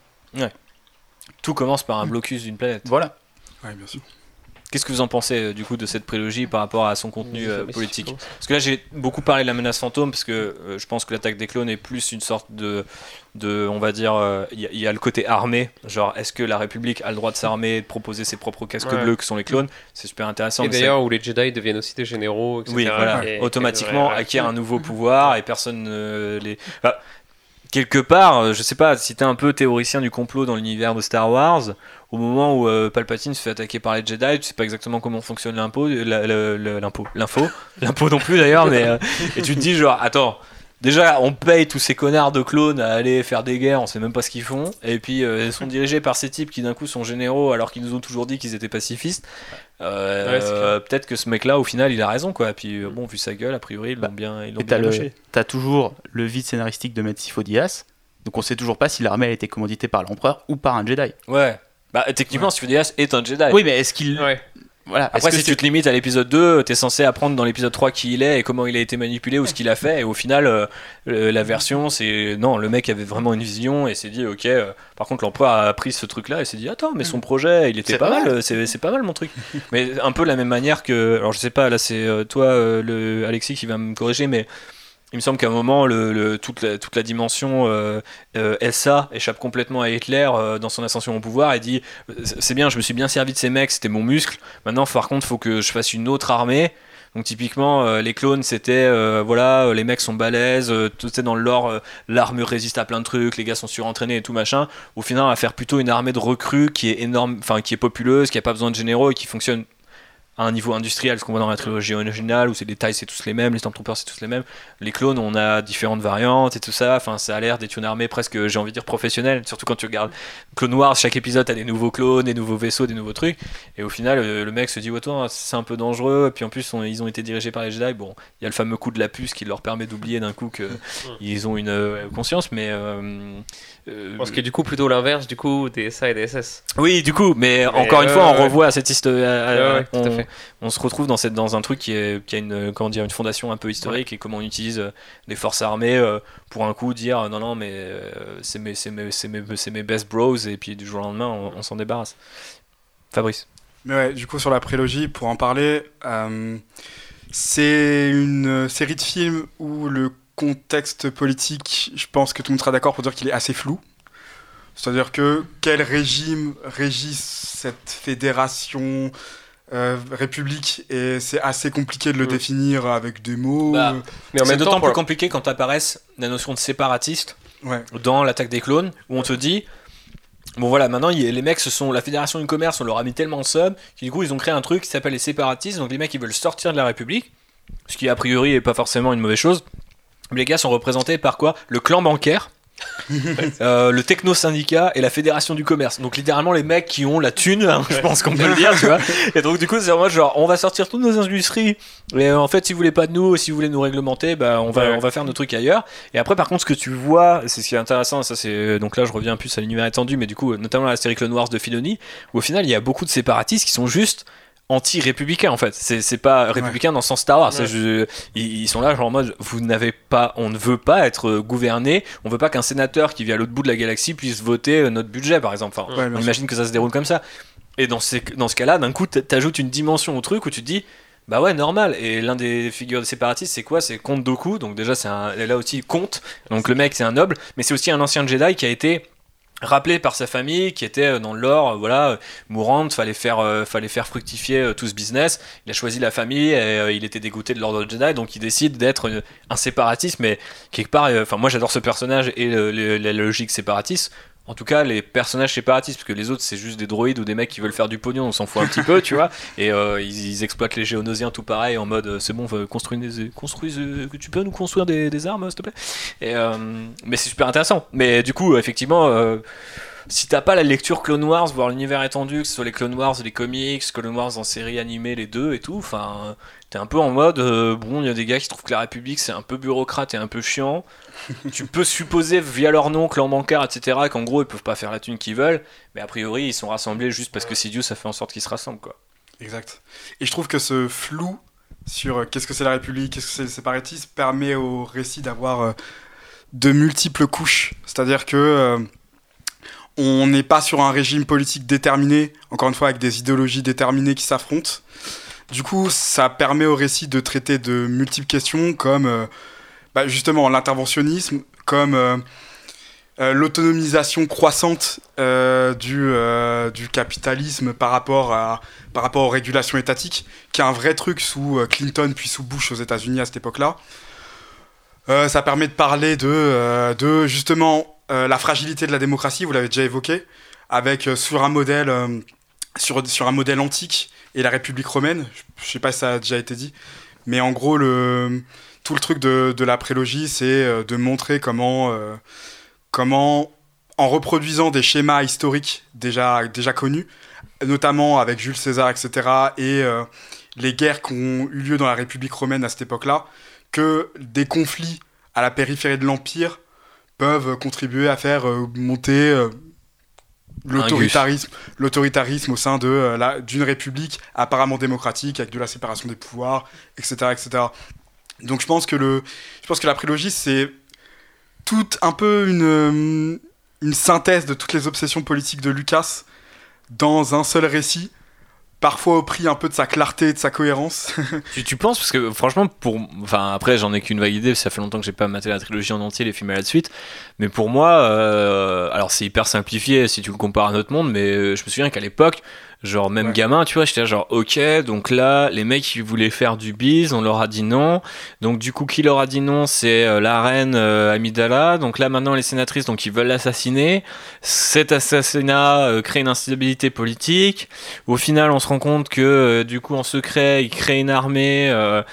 et que, par contre, bah, nous aussi, on a cette armée secrète qui a, a, été de le. Alors, ça aussi, oui, bah, du coup, la clarté du truc, notamment, JB avait un name drop Sifodias, mais c'est genre, ah, ils ont une et nous aussi Et du coup, bah ouais, mais d'un autre côté, tu vois, tu te dis, euh, effectivement, je pense que la réaction dans notre monde, si euh, tu découvrais euh, qu'un État déclaré, tu vois, séparatiste ou hostile avait une armée plus, gros, plus grande que prévu, bah irais voir tes alliés ou tu relancerais les machines à char. Et... Vite fait, je, rajoute un truc sur le, le coup de l'armée.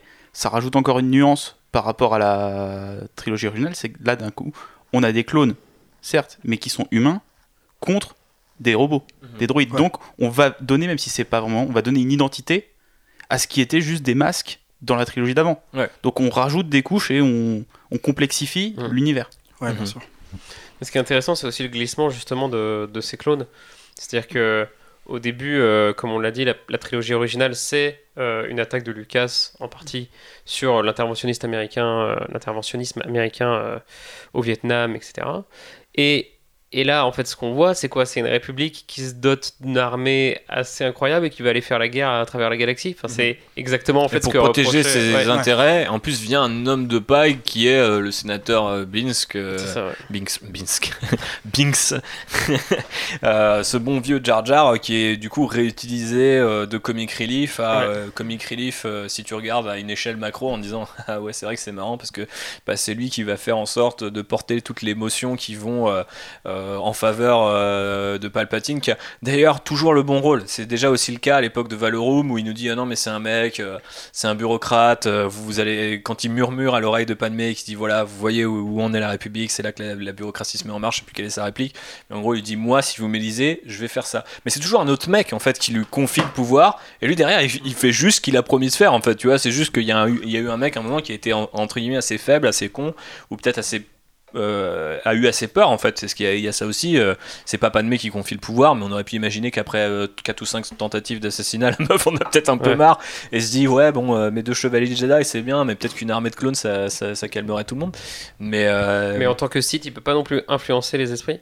Est-ce que depuis le début il peut, tu vois? On peut. en fait c'est là où ça, ça, devient compliqué et où le lore Star Wars rentre en compte. C'est-à-dire que même si tu prends, en fait c'est-à-dire que même si tu prends en compte seulement les films et pas forcément ce qui est dit à côté de ces films. Il y a une façon d'interpréter de la même manière qu'on peut interpréter politiquement les films différemment. Tu peux aussi très bien ça. Il y a des gens, ils ont toujours, ils ont toujours pensé si euh, Anakin n'a pas de père, c'est parce que c'est l'empereur lui-même qui l'a créé, parce ah que on a, on a compris que son maître euh, déjà, c'est pareil, c'est pas forcément dit que ça a été son maître à un moment, euh, qu'ils ont une, une, excellente relation et qu'il lui a appris à contrôler la vie. bon, voilà, Dark Plagueis, peut contrôler la vie et la mort c'est son apprenti, donc pourquoi pas, il a créé Palpatine. Et je me souviens, euh, Anakin.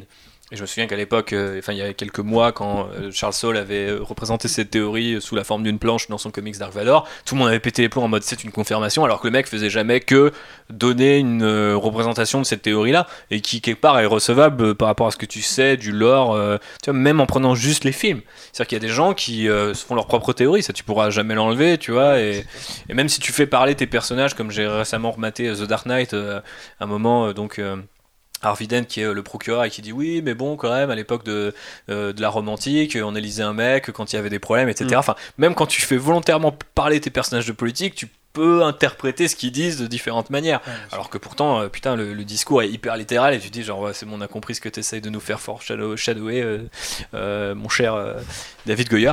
Mais peu importe. Du coup, ce qui, est, ce qui est quand même assez cool, et je pense que là, on se voit ne serait-ce qu'à la longueur, c'est-à-dire que sur la trilogie originale, on peut avoir différentes interprétations, mais globalement, on reste sur des concepts qui sont peut-être. alors après, il y a peut-être notre jeunesse aussi, c'est-à-dire que quelqu'un qui a grandi dans les années 70 va peut-être trouver plus de, de, de, résonance, de, résonance, effectivement. Mais je trouve que dans la prélogie, on a quand même une quantité de trucs. Euh, donc là, j'ai l'impression qu'on a fait un peu le tour de la menace fantôme euh, et, euh, et, de l'attaque des clones. Mais de la revanche des sites, on embraye aussi un, nouveau, un nouveau cap. Il y a, y a, juste un truc aussi qui est qu'on voit surtout dans le, bah, dans le 2 et comme aussi bah, dans le 3, et du coup, on va embrayer dessus c'est l'endoctrinement de la jeunesse. Avec Anakin et comment quelqu'un qui a été élevé intégré par le système, on peut lui faire gober n'importe quoi, tant que ça reste dans ce qu'il croit et dans les, les gens envers lesquels il croit et dans l'autorité suprême que représente Palpatine pour lui. Ouais, ouais, bah c'est là où je renvoie sur la vidéo euh, de, euh, je crois que c'est Pop Culture Détective, donc euh, sur la question des Jedi, où il y a toute une question sur, au final, les valeurs qu'on lui inculque, en lui privant de sa famille, en lui privant de son contexte social, etc. C'est très bien, on a sauvé un esclave, mais déjà il y a un raisonnement là-dedans qui est assez horrible, c'est-à-dire on a sauvé un enfant, et puis bah quand on lui donne quelque part les moyens, parce que bah, maintenant c'est un chevalier Jedi, Euh, il a toujours un maître, etc., mais qui revient sur Tatooine. Ce qui est arrivé à Shmi, euh, le fait que euh, Watto, le mec, il est dans la rue. Enfin, tu vois, tout le monde est dans la dèche quand il rentre sur Tatooine. C'est horrible, c'est complètement déprimant, tu vois. Et tu te dis, là aussi, je, fais un peu, je fais un peu de recul sur moi-même, tu vois. Pour moi, c'est qu'une péripétie. Mais si tu l'intègres politiquement, tu te dis, mais du coup, la République, ça sert à quoi en fait? Genre vraiment, lui, à ce moment-là, il a discuté avec Padmé dans les champs, avec des vaches qui font prout et c'est Naboo et tout, tout va bien. Et d'un coup, le mec, il retourne dans sa planète de sable et c'est toujours la merde comme dix ans auparavant et c'est même limite pire parce que euh, enfin voilà ça, ça s'est pas amélioré l'esclavage existe toujours euh, et, et, ça te montre les limites de, du système politique tel qu'il est dans Star Wars. C'est à dire que c'est les bordures extérieures c'est les territoires on s'en occupe pas quoi. Mhm. c'est des friches on laisse les gens mourir et puis il euh, n'y a pas de ressources sur la planète donc pourquoi est-ce qu'on irait là-bas ouais. C'est un peu triste. Qui est une ah bah réflexion de droite Exactement. ouais. Mais euh, Donc c'est plus de gauche la prélogie que la trilogie originale? Il y a peut-être plus d'indices qui vont vers. Euh, on l'a dit, non, si on remet ça en parallèle avec les déclarations de Lucas, c'est à la fin de la prélogie ou pendant la prélogie qui se, qui se montre plus direct, qui commence à pointer du doigt. Et on sent que la prélogie, jusqu'à ce qu'ils mettent du coup la réplique de Bush dans la, dans la bouche d'Anakin, je pense qu'effectivement, il y a peut-être un truc qui s'est passé au fur et à mesure de ces années 2000 et que quelque chose qui paraissait euh, peut-être encore assez léger dans la menace fantôme devient assez, assez grave finalement à, la fin de la revanche des Sith. Non? Ou je suis interprète?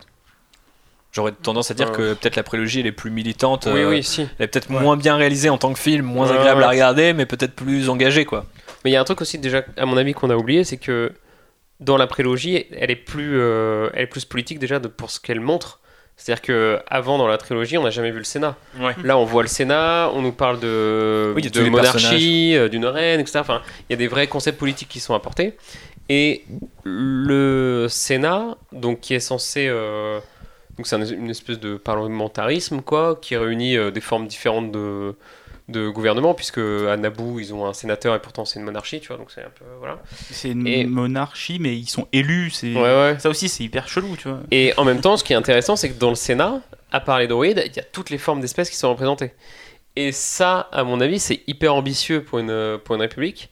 Et pour le coup, moi je pense que c'est une idée de gauche. Enfin, en tout cas, c'est un espoir de gauche de vouloir intégrer l'ensemble des populations. Il y a même, si je dis pas de bêtises, une réflexion à un moment, je crois que c'est dans l'épisode 2, en tout cas c'est dit tacitement c'est sûr, que du coup, avant Naboo était représenté seulement par les Naboo, et qu'ensuite elle est représentée par les Naboo et les Gungan, parce que via en fait leur combat, euh, c'est enfin c'est deux mondes qui se sont rencontrés, donc là c'est facile parce qu'il y a le monde sous-marin et le monde terrestre, et bon bah voilà, il faut qu'on tue euh, les mécaniques pour les Gungan ou les droïdes pour les humains, et puis bon bah finalement ouais c'est vrai qu'on partage quand même la même planète, ce serait bien qu'on soit ensemble et que on vous accorde une voix, qui est du coup celle de, de Palpatine, bah, Palpatine vient de Naboo d'ailleurs, mais euh, ça aussi, ça peut, on peut peut-être aussi se dire que tu vois, il y a des planètes des fois dans Star Wars où tu te dis très clairement si t'es de là, t'es dans la dèche, si t'es de Naboo, t'es un gentil. Ah non, parce que le plus grand méchant de, bah, il vient aussi de Naboo. Et je trouve euh, à travers la prélogie, il y a une réflexion sur ce qu'est le fascisme par rapport à la démocratie. C'est-à-dire qu'il y a une réflexion en vrai assez complexe qu'on retrouve pas forcément beaucoup dans la pop culture, comme en gros la démocratie, par ses limites, par la, par, elle est toujours tentée par l'autoritarisme, elle est toujours tentée par une tentation inégalitaire, une tentation de profit illimité. Et au sein de la démocratie, il y a les racines de l'émergence mhm. d'un régime, d'un régime dictatorial, totalitaire. Et du coup, je pense que Lucas, il a cette réflexion-là et il dit faudrait instaurer des garde-fous. Mhm. Parce qu'on est dans un contexte où euh, les États-Unis sont en train de sabrer leur état de droit mhm. dans le sillage des, euh, des, attentats. Ce qui est intéressant, c'est ça, cette réflexion sur le, sur le fascisme comme émergent des limites même de la démocratie. il y a aussi une réflexion sur le fascisme et l'endoctrinement qui, qui, pose sur la jeunesse. Et je pense qu'on retrouve aussi dans euh, la postlogie, qui tire beaucoup plus de la prélogie qu'elle le laisse dire, mhm. avec avec l'endoctrinement et l'attirance pour le fascisme d'hommes blancs, pour le coup, qui sont représentés comme, comme tels, qui, euh, dont, dont les régimes fascistes tirent parti de, des faiblesses et des limites. Mais je pense que tout ça est superbement incarné par euh, la réplique euh, c'est ainsi que c'est la liberté sous un tonnerre d'applaudissements qui est cité. Je pense c'est genre le truc de Star Wars que j'ai vu le plus cité enfin après euh, la force euh, que la force soit avec vous qui est mais enfin je veux dire c'est maintenant c'est du langage commun mais c'est vraiment la réplique je, tout j'exagère mais tous les deux jours sur Twitter t'as un mec qui va poster le chiffre de Panvé qui dit ça parce que je sais pas Manuel Valls ça dit quelque chose. Oui voilà par exemple non parce que Manuel Valls il est quelque part sur Tatooine maintenant c'est la version espagnole pour le coup. C'est hyper significatif dans cette perspective que enfin l'ordre 66 tu vois. Le fait que les Jedi meurent à cause de l'armée qu'ils ont eux-mêmes créée. C'est-à-dire que les, le, la République, elle bascule pas automatiquement. C'est-à-dire que c'est un truc progressif où, à chaque épisode, elle rajoute quelque chose qui peut potentiellement faire d'elle un régime autoritaire mhm. lentement parce que le contexte l'exige, parce que soi-disant c'est nécessaire dans le cadre de la guerre euh, qu'elle mène contre les séparatistes. Bah, c'est littéralement la montée d'un état euh, d'urgence jusqu'à euh, l'instauration d'un. Et encore une fois, c'est une référence aussi antique à Jules César qui se fait choisir un dictateur de manière tu vois, légale, etc. Enfin, tu vois, c'est tout ça est très bien encadré juridiquement, c'est au top. Quoi. ah, là aussi, effectivement, c'est au top parce que ce bon Shiv, eh ben, il fait les choses bien. Euh, Fab a commencé à un petit peu nous, nous teaser euh, l'ère Disney et la postlogie. Donc, je pense qu'on va conclure cette partie euh, avec, avec ça. Et en fait, il y a pas mal de choses à dire parce que, encore un nouveau disclaimer, bah, l'avantage en fait avec le nouveau film Star Wars de Disney, c'est que non seulement on prolonge l'univers Star Wars chronologiquement, mais aussi politiquement, et en plus on jette une nouvelle lumière sur ce qui a été fait avant. Et je pense notamment à, par exemple à Rogue One ou à Solo, euh, dont on parlera à la toute fin, parce que on est dans, pour l'instant dans un truc assez chronologique. Donc euh, parlons un petit peu de la postlogie. C'est quoi le contexte historique d'abord et politique de notre monde de maintenant? Finalement, c'est un peu la question la plus dure parce que bah on n'a toujours pas le recul nécessaire. Donc, euh, mais je pense qu'il y a, pour le dire très simple, et là peut-être je peux, je peux, je peux garder la parole pour pour une fois, mais je pense que vous serez d'accord avec moi, messieurs, pour dire que on est plus ou moins dans la continuité de ce qui se fait la prélogie, parce que c'était il n'y a pas si longtemps et qu'elle s'est arrêtée dix ans avant que la postlogie reprenne. Euh, mais euh, il y a entre-temps l'émergence quand même de nouvelles questions, notamment euh, tout ce qui est les représentations, la question de, comment représenter les différentes communautés bah, qui font partie justement de notre vie démocratique, quand on a encore la chance d'avoir un État à peu près démocratique. il y a aussi la question de l'environnement. Et il y a une question qui avait déjà pas mal amorcé la prélogie parce que clan bancaire et tout ça, mais il y a aussi bah, la question du pouvoir de l'argent par rapport à le pouvoir politique, le pouvoir religieux ou du sacré. je pense qu'on l'a vu directement dans les premières minutes de The Force Awakens où en gros on explique que Rey, bah, chaque jour son travail vaut moins que le jour précédent. Et dans The Last Jedi, on en remet encore un peu une couche avec la vente d'armes et le fait que bah, en gros il y a un monde où les 1%, euh, donc quant au byte, les 1% vivent très bien, mais par contre dans le reste de la galaxie, les gens subissent des attaques de TIE Fighter et de X-Wing euh, et font pas vraiment la différence eux et voient plus forcément en fait du coup la différence dans ce combat. Il y a, peut-être en fait un truc qui a changé dans la postlogie et là j'embraye vers euh, In Universe, mais il y a peut-être ça en fait, c'est que je pense que euh, enfin moi personnellement politiquement j'ai vécu pas mal de désillusions ces dernières années et j'ai plus l'impression tu vois que quelqu'un qui me déçoit c'est ou un tir de laser il peut être tiré par un X-wing ou un Tie Fighter pour quelqu'un dans Star Wars ça change plus grand chose alors qu'avant alors c'était forcément un peu féerique, tu vois. C'est le, rajout de l'édition spéciale. D'un coup, on voit Coruscant parce que l'étoile noire a, a, pété et que l'empereur est mort. Les gars, ils sont en mode yes, la démocratie de retour. Alors qu'on sait que ça se passe pas comme ça. Et même dans l'or, ça se passe pas comme ça. Donc, euh, quelque part, cette, cette version-là de Retour du Jedi qui est toujours canon n'est pas canon avec le lore parce qu'il y a plein. Maintenant, ils ont ajouté énormément de choses, notamment l'opération euh, Cendre, c'est euh, Cinder, je crois, en anglais, où en gros, l'empereur, genre, par-delà la tombe, envoie un truc à tous les généraux impériaux et dit donc voilà, maintenant ils vont arriver sur les planètes, commencer à vous juger. Donc en fait, vous, ils pratiquent la terre brûlée euh, sur toutes les cités impériales et ce genre de choses. Donc au final, la guerre continue encore plusieurs années. Euh, mais euh, la postlogie montre quand même pas mal ça, je pense, c'est qu'au final, la guerre concerne que très peu de personnes. Le First Order, qu'il ait une idéologie ou non, qu'on comprenne vraiment ou non, a priori, vit, on comprend assez bien en dehors de la galaxie. Le système d'Osnian Prime, qui est plus Coruscant, la planète capitale un peu de la galaxie, on s'en fout un peu, ça apparaît comme ça, cinq planètes qui qui pète, limite on a rien à foutre.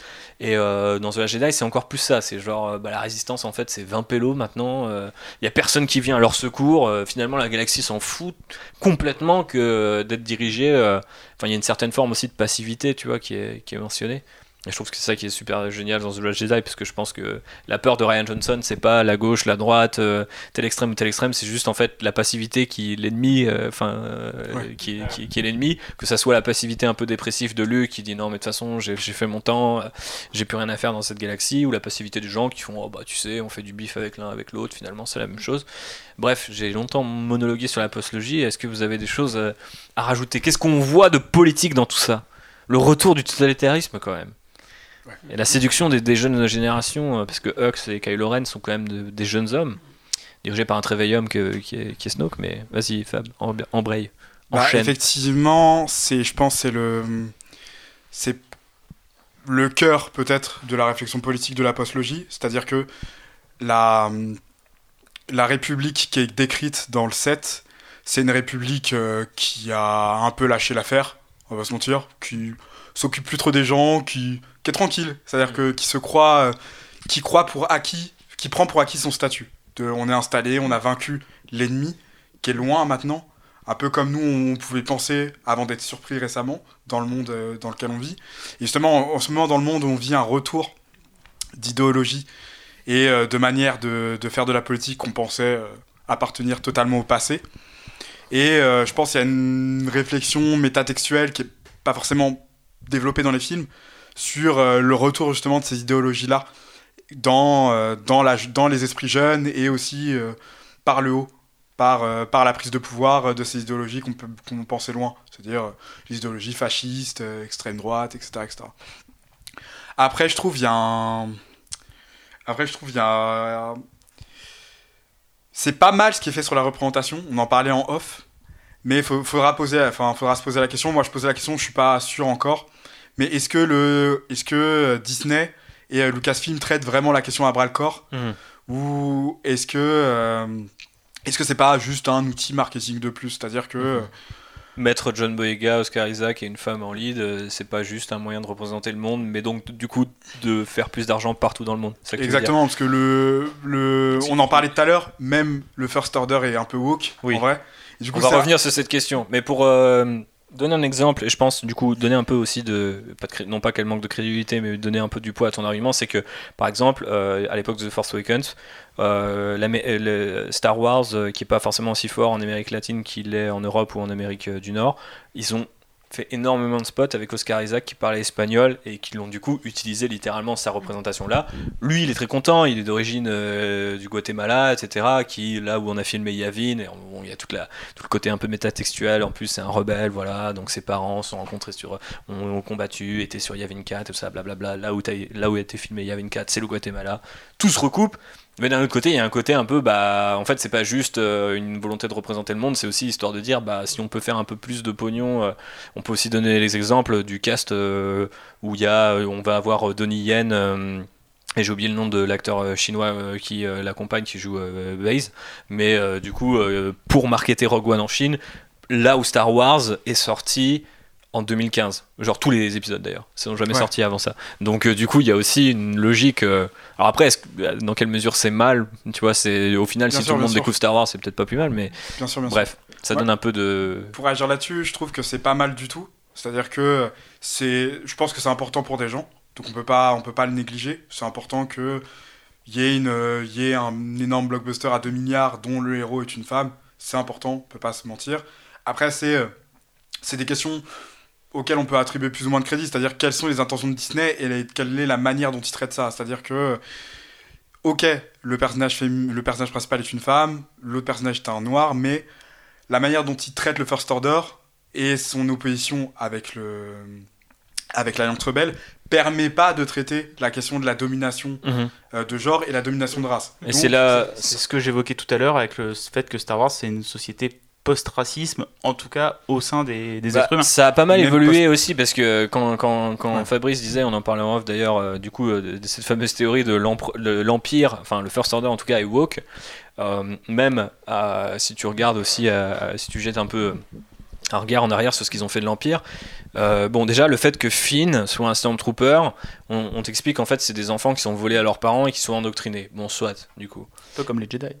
Un peu comme les Jedi. Euh, et d'ailleurs, il y a cette référence, peut-être on aurait dû avoir une armée de clones parce que du coup, euh, ils, se, se rebelleraient pas, ils seraient plus dociles, etc. Mais effectivement, du coup, la symbolique est assez étrange ou euh, floue. Et du coup, peut-être qu'ils entretiennent un peu ce flou artistique pour dire oula, faudrait pas, pas qu'on soit trop politique. Mais limite, moi j'ai un peu l'impression que parfois ça va limite à l'encontre du message. C'est-à-dire que c'est cool d'avoir le jeune Boyega en fait, mais il est Stormtrooper après, il est déserteur. Et ensuite, il est déserteur de l'Alliance Rebelle. Et j'espère que dans Star Wars 9, euh, enfin, ça a l'air, mais il sera un vrai héros et il aura sa destinée en main. Parce qu'en fait, du coup, ce qui montre, c'est pas forcément très. Euh, je sais pas si c'est très. Euh, comment on appelle ça? Enfin, si, ça, si on dit empowerment en anglais, tu vois. Genre, t'es là, genre. Alors, en fait, du coup, t'es noir, t'as été enlevé par ta famille. Et en fait, tu fonctionnes dans un système fasciste qui, a priori, du coup, devrait rien en avoir de toi, euh, rien à foutre de, de, de t'avoir toi dans, ses rangs. Et après, tu regardes, il y a l'amiral Sloan, qui est un personnage important. Alors là, on, rentre dans le canon euh, actuel, et donc c'est l'univers attendu. Mais du coup, c'est pareil, qui est, euh, du coup, maintenant apparaît dans plusieurs œuvres, qui est un personnage, du coup, cross-média, apparu dans, mentionné dans Battlefront, apparu dans des BD, dans des romans, du coup, qui est noir. Euh, une, jeune femme noire. Frone a pas du tout la même relation avec l'empereur qu'il avait dans l'ancien univers étendu, où très clairement c'était une marionnette, c'était un peu le token de l'empereur. Là, il est en mode Oh, tu viens de l'autre bout de la galaxie, tu, tu, sais des trucs? Oh, bah oui, ok, bah, tu fais partie de mon armée, y a pas de problème. Euh, bientôt, dans The Mandalorian, on va voir un mof qui est noir, qui est joué, euh, ou latino, qui est joué, joué par Giancarlo Esposito, qui jouait dans Breaking Bad. Et du coup, au final, ça brouille un peu les pistes parce que tu te dis, euh, notamment en fait, euh, le First Order à la rigueur, il y avait quelque chose d'intéressant de se dire, euh, quelque part, ils peuvent pas se permettre d'avoir le luxe comme peut-être aujourd'hui, les nouvelles formes d'extrême droite sur Internet, etc., vont, enfin, sont représentées par des espèces de nanas, tu sais, hyper, enfin, poupées, tout machin. Oh là là, j'arrête les migrants avec mon boyfriend dans la montagne, c'est génial. Enfin, vous voyez de qui je parle.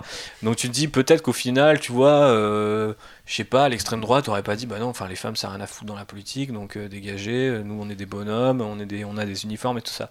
Bon, euh, l'extrême droite se modernise, le First Order se modernise, donc au final, eux tout ce qu'ils détestent c'est la République et sa, bureaucratie, donc pourquoi pas. Mais par contre, revenir en arrière sur le sur l'Empire, c'est ça que je trouve assez perturbant en fait. C'est que du coup tu te dis, mais du coup, c'était pas des fascistes, euh, genre c'est, peut-être pas aussi proche des. des... Alors pourtant, euh, Alexis disait l'uniforme, et puis quand tu vois cette fameuse scène avec euh, bah, Tarkin et, et, Dark Vador, bah, les mecs ils ont tous 60, 60 ans passés, et c'est un peu en mode Oh, discutons du sort de la galaxie depuis l'arme la plus puissante qui soit, quoi. Donc du coup, je sais pas si ça fait perdre de la valeur à de l'Empire, enfin de la. De la valeur, je sais pas si c'est le terme, mais de la symbolique en fait. Du coup, quelque part, j'ai l'impression que ça permet aussi aux gens de se dire euh, oh bah oui Phasma c'est une femme bon voilà après moi j'aime bien l'idée que euh, on puisse avoir de la connerie ou du fascisme chez n'importe qui et dire aux gens ça peut venir de n'importe où mais je pense pas que Disney le présente comme ça je pense qu'il le présente plus en mode euh, ces mecs sont vaguement des fascistes, mais si on met un peu de gens de couleur ou de issus de minorités, les gens peut-être oublieront qu'ils sont vraiment détestables, tu vois. Enfin, je sais pas, peut-être que je suranalyse. C'est marrant parce que je suis, je suis complètement d'accord avec toi, mais en même temps, il y a, il y a l'effet inverse qui est le, le fait qu'aujourd'hui il y a des moyens de production beaucoup plus impressionnants. Et euh, je crois que c'est dans euh, The Force Awakens où il y a Hux qui parle euh, à son armée. Et là, tu as un plan Nuremberg-like enfin qui n'était pas possible avant dans la, mhm. dans la, première trilogie et qui là est hyper impressionnant et tu te crois vraiment à un défilé nazi quoi tu vois donc ouais, et là aussi c'est double image tu vois il y a une triple image j'ai envie de dire parce que moi mon problème c'est que souvent quand les gens disent donc George Lucas super influencé par l'art fasciste et notamment le cinéma de Leni Riefenstahl qui a filmé les défilés nazis et entre autres et, et, du coup qu'il il utilise ça à la fin d'un nouvel espoir pour montrer les rebelles. C'est-à-dire que les plans qui sont euh, euh, repris de Leni Riefenstahl montrent les rebelles. Et du coup, tu pourrais te dire, c'est un peu comme ce. Je vais donner un autre exemple. Il y a le clip euh, de la reprise de Dépêche Mode par Rammstein. je crois que c'est Stripped. Où en fait, il, il, monte en parallèle des images qui sont celles du nazisme et celles de l'Allemagne de l'Est. Et à l'époque, on leur a reproché de faire une sorte de, comment dire, d'une euh, glorification euh, de l'un, de l'autre ou des deux. Et pour les mecs euh, du groupe, c'est pour montrer en fait que euh, ce qui est pas bien, c'est pas le nazisme ou l'Allemagne de l'Est, c'est euh, l'idéologie derrière et comment on manipule via les images les gens en fait. Et c'est la même chose. Et ce qu'ils ce veulent montrer, c'est que c'est la même chose. Alors qu'on pourrait dire, oui, mais tu sais, l'Allemagne de l'Est, c'était pas aussi pire que le nazisme ou que sais-je. Et enfin, c'est un débat qu'on peut avoir, mais pas ici, pas ce soir. Euh, et du coup, moi, pendant un temps, dans ma, quand je faisais un peu mes enquêtes sur Lucas, quand je débutais dans ma cinéphilie et dans mon histoire de Star Wars, je me disais, bah ouais, peut-être qu'il veut montrer ça en fait. Il emploie des images de fascistes sur des rebelles pour nous dire, regarde comme ils sont remarque comment ils sont héroïques, etc. Mais peut-être qu'au final, ils pensent qu'ils sont dangereux tout autant. C'est pas du tout ce qui est développé par la suite dans la trilogie si tu remates les épisodes, tu vois. Bon, aussi parce qu'ils sont pas réalisés par lui. Là, dans la postlogie, au contraire, DJ Abrams a l'air de dire, euh, et il, sait, euh, il a volontairement dit en interview, oui, moi je suis inspiré par les nazis qui, sont, qui ont fui en Argentine, qui ont créé une nouvelle génération de, fidèles là-bas, et donc le First Order c'est ça. Et très clairement, la façon dont il les filme, euh, il n'y a pas d'ambigu possible, ce sont des fascistes, ils lèvent le poing, c'est un truc, c'est ça qui est bizarre, comme tu dis, du coup on, on, nuance notre propre propos. Mais du coup, est-ce qu'on fait pas le jeu un peu de Disney qui, du coup, quelque part, n'ose pas ou doit pas ou veut pas. Enfin je sais pas exactement je suis pas Bob Iger mais moi j'aimerais bien qu'ils prennent un peu plus position tu vois. Ne veut pas ça je pense c'est clair. Ouais je pense qu'ils veulent pas. Bah oui. c'est à la fois on en parlait tout à l'heure c'est à la fois compliqué parce que ils font un merch ils font un merch énorme sur le first order Enfin, les poupées Phasma, les t-shirts. Euh, non, mais ça, euh, limite, tu les avais toujours sur les Stormtroopers à l'Empire et j'ai pas l'impression qu'on soit posé des questions. Euh, je dors avec un t-shirt avec un Stormtrooper dessus, je me suis jamais posé la question. Alors que tu vois, quand j'ai lu cette super vidéo, l'idéologie du First Order par Lindsay Ellis, et quand on l'a regardé avec Constance, le lendemain, elle postait sur, sur Twitter une photo de Kylo Ren en disant Ah là là, il est trop beau, et j'étais là, genre, ouais, c'est. Fin, du coup, euh, voilà, je, te renvoie à ta propre vidéo, quoi. Du coup, tu devrais pas dire ça. Mais d'un autre côté, tu peux pas t'empêcher parce que c'est des persos. Euh, enfin, tu t'identifies à Kylo Ren par bien des aspects. C'est un perso que tu peux kiffer, même en étant un méchant, tu vois. Genre. Euh, même Dark Vador, tu vois. Ouais, même Vador. L'icône qu'il est, alors que si tu prends son histoire, le mec, il est allé massacrer des enfants de Jedi. Ah, c'est un génocidaire depuis, depuis, depuis ses 19 ans. Hein, donc, Et je trouve c'est c'est bah, ce qu'on disait tout à l'heure, ça reste des films qui sont faits pour faire de l'argent, qui sont faits pour en très très large public. On a tenu longtemps avant de reprendre cet argument. je suis content. Et le public, bah dans le public, il y a des gens, je pense que Disney veut pas forcément froisser dans leurs idées. Mais c'est bizarre de pas vouloir froisser des gens qui porteraient des armures et leveraient le poing, tu vois, face à des drapeaux rouges et blancs, quoi. C'est c'est là où je me dis la limite. Euh, par exemple, on prend un autre exemple et on embraye sur euh, Rogue One si vous voulez bien. Euh, les deux scénaristes de Rogue One, donc qui sont, si je dis pas de bêtises, Waits et Wita, avaient dit à l'époque oui c'est très clairement euh, notre représentation politique de notre monde. Il faut rappeler aux gens que euh, l'État fasciste, il est dirigé par ces gens euh, qui sont des vieux mâles blancs, qui sont pour un retour de l'autorité, l'invisibilisation des minorités. À l'inverse, Alliance Rebelle et le groupe mené par Gin Erso, eh ben, c'est que des minorités. C'est pas un hasard si on les a castés comme ça, qu'on les a écrits comme ça. Ouais, bien sûr. Et Bob Iger, par la suite, disait en promo, quand les gens lui ont dit Ah là, vous avez vu ce que vous avez dit, vos scénaristes, mais alors finalement, Disney, vous faites des films engagés. Et lui était là en mode Non, non, je vois pas ce que vous voulez dire. Alors forcément, lui, il est la position du, du CEO, donc il va pas dire ah Bah oui, carrément, on nique les nazis euh, et, fumer un gros pet devant la caméra, tel Elon Musk, tu vois. Mais d'un autre côté, il pourrait se le permettre, il ferait pas, j'ai pas l'impression qu'il se ferait moins d'argent. Et euh, je dirais même, euh, est-ce qu'il voit aussi des parallèles dans Rogue One qui sont pour moi absolument génialissime, avec le personnage de Sogera, qui est un autre personnage un peu cross-média, qui est apparu d'abord dans Clone Wars, qui est du coup formé par la République en secret parce que la bureaucratie lui dit non, tu, on n'enverra pas les clones contre euh, les droïdes de ta planète parce que voilà, ta planète est officiellement séparatiste. Toi, tu es un républicain dans l'âme, mais c'est à toi de résister tout seul, on peut pas t'envoyer parce que la loi le dit. Qu'est-ce que font Anakin et Obi-Wan? Ils entraînent les troupes de Sogera pour lutter contre les séparatistes. Résultat, quelques années plus tard, le mec a pris le pouvoir et a rétabli entre guillemets l'ordre dans son pays mais est devenu entre-temps un terroriste parce que bah il y a ce groupe armé qu'on a formé et entre-temps nous on est devenu un, un, un, système fasciste donc la République est passée à l'Empire. Il y a ce mec casse-couille qui s'appelle Sogarera dont on, qu'on a formé et qui maintenant se rebelle contre nous. Le mec c'est littéralement Ben Laden mais ça pose problème à personne. Il est noir aussi, tu vois, joué par un mec qui est globalement euh, engagé euh, dans sa vie de tous les jours et assez militant qui est Forrest Whitaker. Ça peut pas me paraître innocent, tu vois, ça, peut pas. Euh, bien sûr. Après, du coup, est-ce que c'est, du coup, est-ce que Disney c'est que du discours ou est-ce qu'ils prennent volontairement pas position? Parce que moi, en tout cas, avec un film comme Rogue One. D'ailleurs, il y a beaucoup de gens qui m'ont fait de la peine, tu vois, dans mon, dans, dans mon entourage, parce qu'ils sont persuadés que c'est un film nul à chier, que ça raconte rien. Alors que pour moi, politiquement, ça raconte limite plus, que, tous, les autres films Star Wars réunis. et euh, surtout si tu t'intéresses à la lutte armée en fait. Mm. Parce que bon, ça reste un film de militaire, hein, c'est gros bonhomme contre. Enfin, c'est pas des grosses bonnes femmes pour le coup, mais surtout, mais enfin, ça reste un film où t'as quand même pas mal de persos qui se, qui se mettent sur la gueule politiquement en fait genre c'est pas parce que c'est le fils de quelqu'un c'est pas enfin si il y a un peu de ça avec euh, Jyn Erso parce que voilà son père euh, est le mec c'est pareil l'arme nucléaire qui du coup à la base est une énergie propre enfin l'arme nucléaire du coup l'étoile noire qui est elle-même du coup un dérivé des, cristaux Kyber du sabre laser. Donc là aussi la symbolique elle est énorme. Je vois pas comment on peut dire quand on est Bob Iger qu'il n'y a pas de message dans Rogue One tu vois à part en appliquant la langue de bois marketing. Et l'obligé de le dire mais je pense que de manière générale pour la postologie il faut pas oublier euh, à quel moment elle sort aussi euh, au niveau du contexte géopolitique tu vois. Euh, aujourd'hui on a la Russie qui est un état euh, autocratique et hyper fort. Comme tu le disais, ça sort en Chine quasiment pour la première fois, la postologie en, direct. Euh, je veux dire, là, il y avait. Euh, postologie qui retire fine de Aujourd'hui ou hier, c'était 70 ans de la, Chine pop. tu vois les défilés militaires, ça, ils ont rien à envier au First Order, quoi. Mhm. Donc, est-ce qu'il faut tacler le First Order dans les films de manière violente, montrer que c'est les méchants, à 1,4 milliard de Chinois pour que après ils regardent leur propre télé ils disent mais attends mais c'est la même chose en fait euh. donc euh, enfin tu vois je pense à l'inverse faut... Euh, j'ai pas l'impression aussi mais après c'est peut-être une représentation c'est qu'aujourd'hui on identifie vachement plus qui sont entre guillemets les méchants qui sont les, les signaux. Donc quand on voit ces mecs de la trilogie originale discuter de ah, le Sénat on s'en bat les couilles. Et que c'est des grands britanniques blancs avec les cheveux grisonnants tu te dis ouais bah ok on a compris le parallèle mais peut-être qu'à l'époque les mecs le comprenaient pas. C'est à dire qu'en fait est-ce que la trilogie originale original tape beaucoup plus fort que ça sur l'Empire.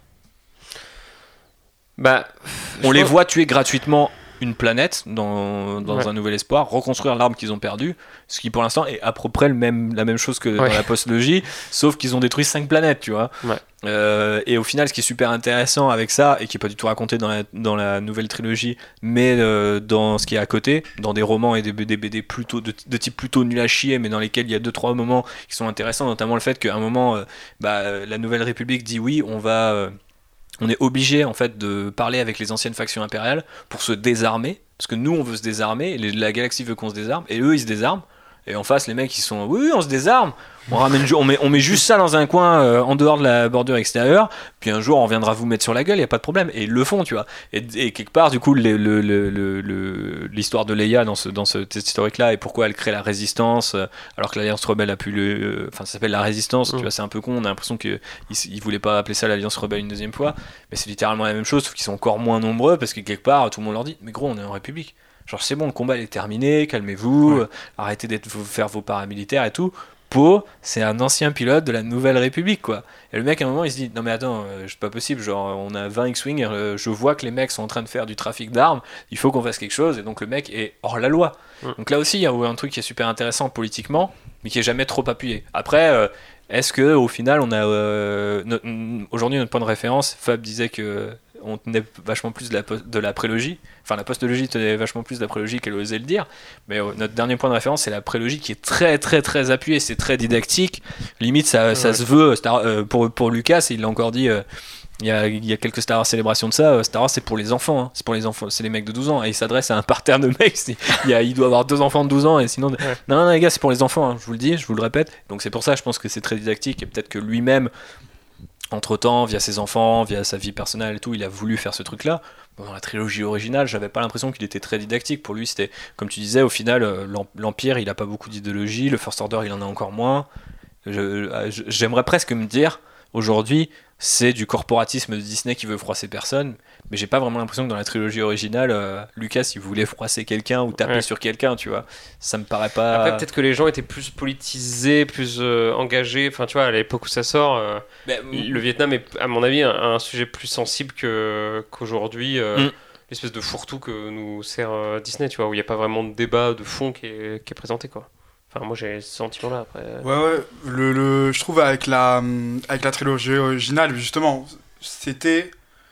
C'était des films pour enfants. Du coup, le, le, la représentation de l'Empire était c'était des méchants. Enfin, je sais pas comment dire autrement, c'était des vrais méchants de films pour enfants.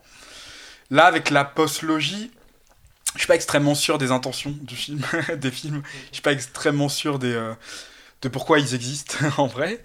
Mais le, le je trouve que dans le First Order, son manque de consistance idéologique et de il fait écho à des choses. C'est-à-dire mhm. que le je trouve que le euh, la politique dans la post-logie, c'est un peu la politique euh, en 2019 où euh, il y a des il y a des il y a des on a des camps qui s'affrontent avec des idéologies très appuyées, des, des convictions très appuyées qui pas vraiment de base solide ou d'appui dans la réalité. C'est on est. tu veux dire que dans la manière c'est c'est le 18-25 contre contre le woke Twitter, euh, la post-logie? Je, sais pas s'il faut aller jusque là, mais ça ressemble un peu. Ça ressemble un peu. Il y a dans la manière dont on débat, notamment sur les réseaux sociaux, dans la manière dont on débat sur les émissions de télé, dans la manière dont on voit la politique, euh, vraiment, avec ces le monde en fait est extrêmement mis à distance mhm. Et où on chacun on se on s'appuie sur personnellement quoi. Ouais, on s'attaque personnellement et on s'appuie sur des euh, sur des euh, sur des sur des idéologies très fortes qu'on comprend pas forcément et en raison de trucs personnels, je trouve que le manque de consistance d'un Kylo Ren ou d'un Hux, il fait écho à des choses qu'on voit bah, chez les petits du 18-25 euh, et même et même le rapport à, à l'Alliance Rebelle qui est extrêmement compliqué, je trouve, des héros qui sont là parce que faut être là, mais on ne sait pas trop. Je trouve qu'il y a quelque chose euh, vraiment de, de, qui fait écho à ça. Et, ce que tu disais tout à l'heure sur la désillusion généralisée de nos générations, qui en gros n'a plus d'idéal, qu'a plus de. Enfin, faut voir quand même, notre idéal principal, c'est la fin du monde, quoi. Mm-hmm. C'est le. Enfin, il y a, y a 40 ans, ça aurait été euh, le communisme, d'autres, mm-hmm. ça aurait été. Tu vois, et maintenant, c'est la fin du monde. Et je trouve que le monde de la post-logie, il est extrêmement désespéré. Et, euh, et tout ce qu'on croyait. du coup, il, est encore plus proche de notre monde que l'étaient les deux trilogies précédentes. Ouais, je pense, ouais. Vraiment, je trouve. Il est fait par des gens qui nous, qui nous comprennent profondément. Ryan Johnson, je trouve qu'il nous comprend profondément. Ouais. Moi, j'ai jamais été autant touché par un film Star Wars parce que euh, bon, déjà je considère que Luke est je pense que lui-même Ryan Johnson est, un grand dépressif et la façon dont il a traité la Luke pour moi il est juste dans une méga dépression depuis 30 ans le mec tu vois et il s'en sort pas. Euh, les jeunes ils sont perdus et euh, quelque part ils savent pas quoi faire. Et ils sont dirigés par des vieux qui répètent des schémas à l'infini comme Star Wars se répète un peu à l'infini. Et au final j'avais l'impression d'être compris en mode ouais ok c'est moi. Et, et d'un autre côté quel rappel, j'ai des frissons rien y pensant, c'est de se dire que le dernier plan, c'est quand même la bague de l'Alliance Rebelle qui me dit Ouais, mais t'auras toujours ça, tu vois. Genre, toujours un moment où en fait ce symbole-là te rappellera quand même à un moment, faut se bouger le cul, quoi. Tu vois, genre, tu peux pas rester. Euh, après, il euh, y a plein de manières de le faire, et je pense que Ryan Johnson, euh, c'est un peu. Enfin, il a mis de lui dans, le personnage de Rose quand elle dit que on, sert à rien de combattre ce qu'on n'aime pas, faut juste sauver ce qu'on qu'on aime nous, tu vois, pour l'instant, tu vois, c'est ça le début, c'est la première étape. Mais euh, c'est ça qui fait que je, trouve que The Last Jedi est super touchant et très actuel. Et je peut-être qu'il vieillira pas bien du coup, mais. Ouais, mais ouais, peut-être. Mais le, ce qui est intéressant, c'est que on est sur des héros de blockbuster qui savent pas quoi faire. c'est le, le fait principal chez eux. Par rapport à. C'est quelque chose qui a été très reproché au film, de, notamment de J.J. Abrams.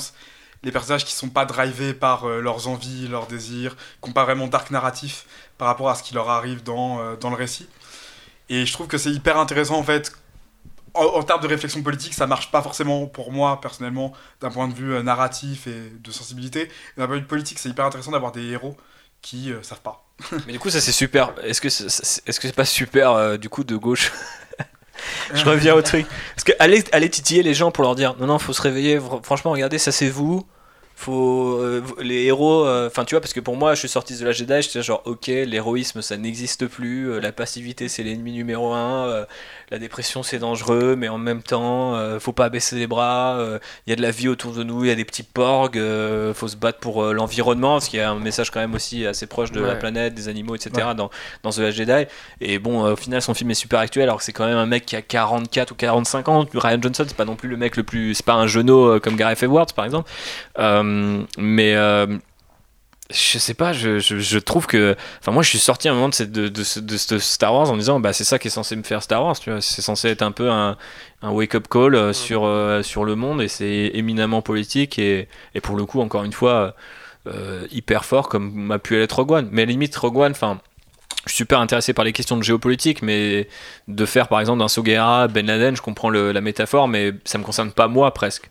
Alors que par contre, euh, tu vois, me dire, euh, bah, soit t'es entre Poe Dameron qui veut absolument être, tu vois, le héros du jour, qui t'a sacrifié des vies, etc. Enfin, tu vois, genre, parce qu'il répète des vieux schémas comme les méchants répètent des vieux schémas. Enfin, quelque part, euh, là, je me rends compte encore aujourd'hui et ça me fait chier parce que je sais qu'on est accusé à chaque fois. Je vois des trucs en mode, c'est quand vous faites l'épisode de la Jedi avec des gens qui n'ont pas aimé le film parce que vous nous saoulez à dire que c'est bien, mais genre à chaque fois, je me dis, c'est pas possible en fait d'avoir fait un, truc aussi dense. Je, trouve ça presque encore, je suis encore soufflé, quoi il est très, je trouve, euh, le personnage de, de Poe Dont, tu parles dans The Last Jedi, est super intéressant parce que, bon, il y a un propos, je trouve, assez évident sur la masculinité. Oui, de ouf. Dans, dans, dans, une, dans une fraction armée de, de ce type où il a un contrepoids féminin qui est beaucoup plus sage et beaucoup moins, euh, et beaucoup moins dans le culte de l'héroïsme, justement et dans un truc sacrificiel qui est très présent. Mhm. Et ça, ça, ça me parle vraiment en tant que militant pour, euh, pour parler de moi 5, euh, 5 secondes, c'est que... Euh, tu es là pour ça aussi. Hein. Il y, y, a un truc hyper intéressant de... justement, ce culte sacrificiel. Et ce culte sacrificiel qui est lié à des vieux schémas, justement. Dans, quand, quand, qu'on voit toutes les semaines dans des manifestations, c'est-à-dire de, de personnes peut-être très idéologisées, qui, ont, qui, ont, qui croient avoir raison pas forcément, ma critique portera pas forcément sur leur vision du monde, mais sur la manière dont faut le changer, tu vois. Mhm. Et, qui ça, et qui sont persuadés de savoir comment le changer parce qu'ils ont lu dans un bouquin ou autre part que c'est comme ça qu'il fallait faire. Mhm.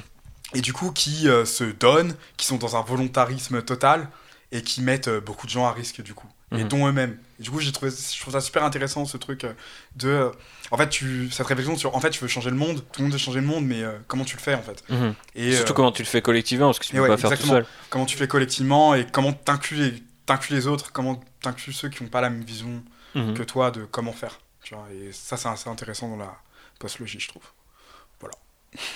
Alexis, on t'a pas trop entendu, ou JB d'ailleurs. Euh, moi, ce que moi, ce qui m'a surtout touché dans la postlogie, c'est tout le côté oui, certes, il y a des héros et ils ont des destins, euh, voilà, mais c'est aussi le cinéma, tu vois, t'es obligé de... tu vois, si on faisait un film de masse euh, avec euh, aucun héros, enfin, tu vois, ça, pourquoi pas, mais bon, Star Wars, je pense, s'inscrit pas là-dedans. Mais le côté, à la fin, bah, en fait, on est tous un peu potentiellement des rebelles en puissance et on peut tous faire quelque chose. Moi, c'est le truc qui m'a le plus touché dans, dans, la postlogie, d'un point de vue politique et réflexion, que tu peux à la sortie du cinéma, euh, tu vois, te C'est là où il est brillant ce film, à mon sens, c'est qu'il casse tout ce que tu as kiffé, même littéralement quand Luke, tu vois, lui-même, Luke Skywalker te dit non mais tout ce qu'a fait, tout ce qu'on fait les Jedi, c'est ci, ça, ça et ça. Je sais qu'il y a des gens qui ont toujours pas digéré le traitement de Luke, mais c'était même dur pour moi, qui suis d'accord avec son analyse, de me dire Ok, donc je suis vraiment à cette époque où Star Wars et, et, et, mon monde se rejoignent. Et euh, je pense qu'il y a des gens qui réagissent euh, en fuyant et il y a d'autres qui euh, épousent totalement le film en se disant bon bah voilà on est compris, on est un peu percé à jour. Et c'est ça qui est génial, c'est que moi euh, j'ai l'impression que du coup il casse un peu tout, comme Ryan Johnson cassait un peu tout, le sabre laser, le faucon, tu vois. Dans la classique Abrams, tu vois, genre je reprends les, les, éléments de, du récit d'avant et je te montre comment je peux les désarticuler, en faire mes jouets et tout, et à la fin je leur redonne un sens. Ryan Johnson a juste cassé le sens et puis il a retrouvé un autre sens en disant ouais mais sera toujours là et c'est quand même à toi de porter ce symbole. C'est-à-dire que même si t'es pas Luke Skywalker, la personne qui parlera de Luke Skywalker influera euh, les gens autour de lui à faire le bien, par exemple.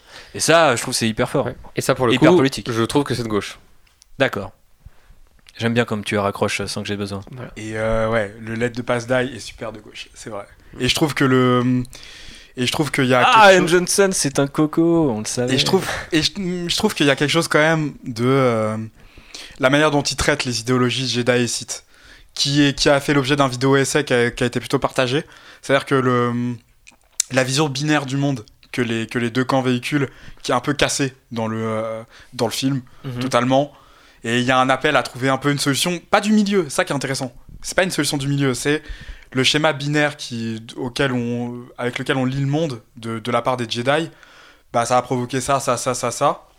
Et peut-être que le camp de, euh, bah, de l'émancipation face au First Order devrait un petit peu renouveler ses schémas.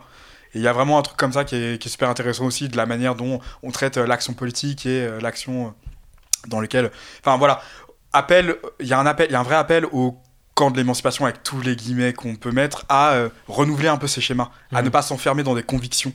Voilà, quand je disais que c'était un peu la manière dont on faisait de la politique en 2009, je trouve que Ryan Johnson, il arrive au milieu de tout ça et il dit, euh, il dit aux gens qu'il aime bien dans, dans, ce, dans cette mm. opposition-là quand même, parce qu'il y, a quand même des gens pour qui il a de la sympathie, c'est évident. mais il les flatte pas forcément. Exactement, il les flatte pas forcément, il les prend et il dit, ouais quand même les mecs, on pourrait peut-être se poser, se poser et réfléchir, range ton bouquin, range ton truc, range, ton, range tes convictions, et peut-être on pourrait réfléchir en fait sur concrètement qu'est-ce que c'est que ce monde, avec ce monde où justement il y, a des, y a les 1% qui... Euh, qui sont en train de vendre des armes à tout le monde. Il y a, il y a de l'oppression, il y a de, il y a des gamins qui sont exploités dans des fermes, enfin, sur mmh. Cantobat, etc. Ce passage n'est pas très pertinent en termes de, de, Il ne rentre pas bien dans le film, mais il est super pertinent politiquement par rapport au message du film. Enfin, voilà, il y a plein de trucs comme ça. Et, voilà. et oui, et puis euh, après, euh, je pensais à un autre exemple. Euh, dans The Last Jedi, mais je pense qu'on a déjà bien parlé de ce film. Alors, du coup, je voulais passer à un film qui est encore meilleur, c'est Solo.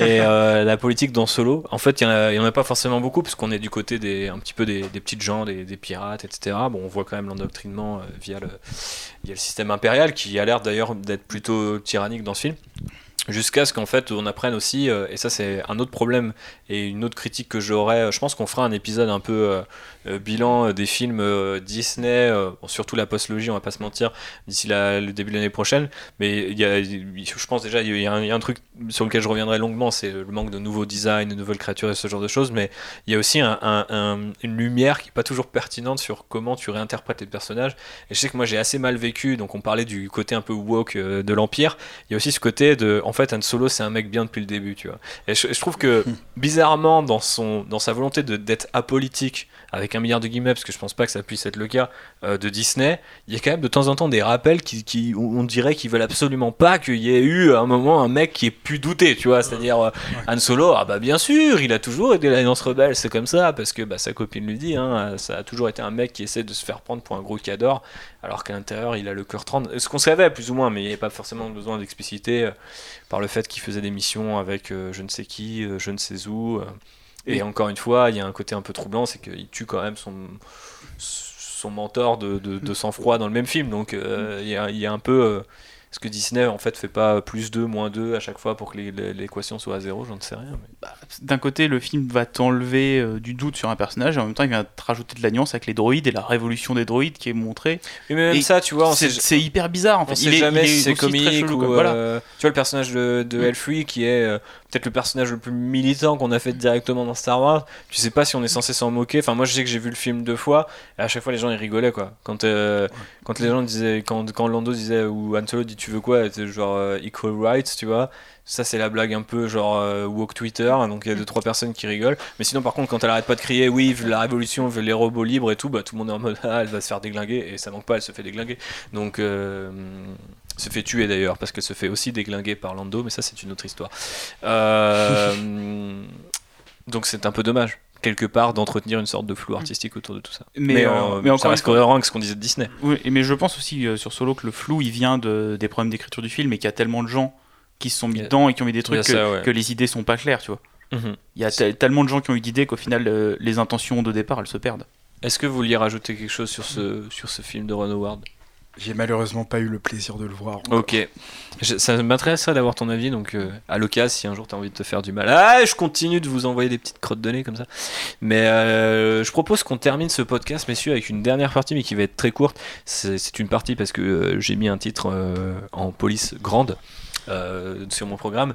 Mais c'est un petit quiz, ce qui va nous permettre de redescendre, parce que j'ai l'impression d'avoir euh, fait 3 heures avec vous. On est d'accord, hein, j'ai l'impression qu'on a convoqué quand même un maximum euh, d'éléments, donc j'espère déjà que ça vous a plu et que vous On êtes encore en fait, train de nous écouter. fait, mais- On n'a pas tout fait, faudrait peut-être refaire des épisodes sur. Parce que euh, il y a aussi Jedi, ça. notamment. Ouais, voilà, truc qui sur- me sur pose les beaucoup de Jedi. questions sur euh, les Jedi c'est de gauche, de droite. Alors je, je l'ai pas dans la liste, mais je pense que tu vas pouvoir aborder ça. religieux ou pas, tu vas pouvoir aborder ça avec le quiz, fi- figure-toi.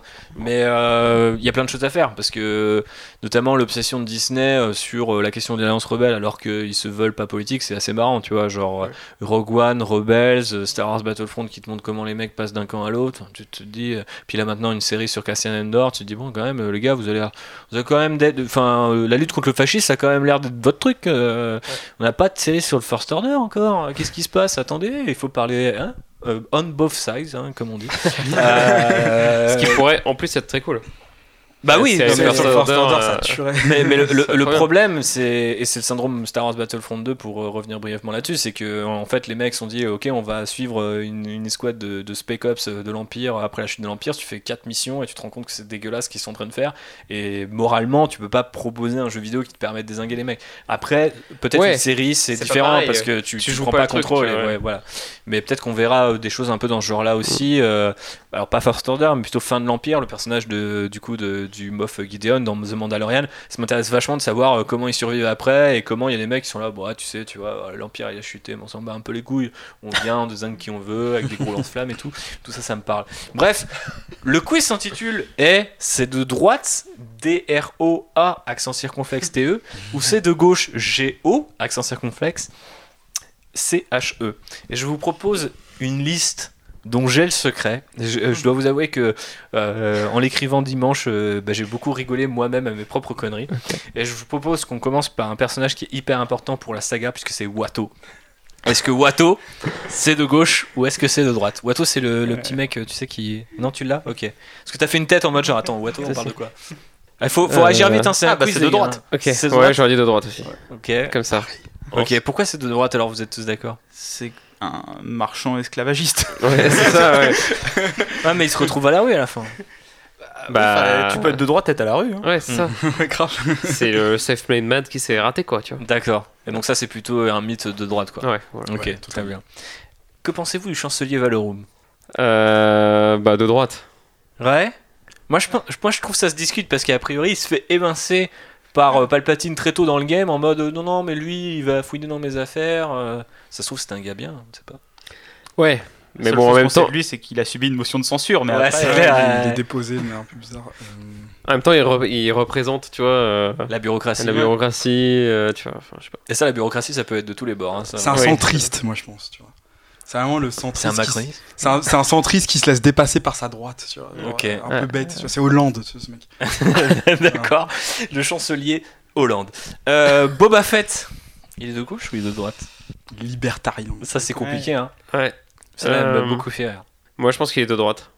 Pourquoi? C'est quoi ton raisonnement? La tunasse? Ouais, c'est un chasseur de primes, c'est pas un métier. Enfin, tu vois, si t'es de gauche et t'as un minimum de respect pour l'être humain, tu fais pas ce métier-là. Ah, tu peux capturer tes, pri- tes proies vivantes. Oui, On mais sait quand- pas ce qu'on en fait après, mais c'est quand même, tu vas les livrer, tu vas les livrer au, mort, il ne me sert à rien. tu vas les livrer au gouvernement, à un truc, enfin, tu vois.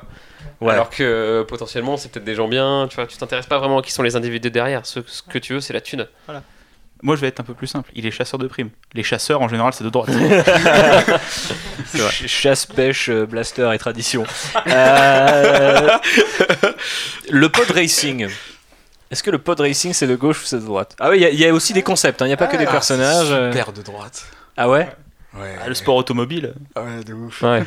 Finance, c'est- non. Parce que tu vois, j'aurais pu dire les courses hippiques, tu vois, de, tu vois, de, de, de, au C'est de bike, droite là, être de droite.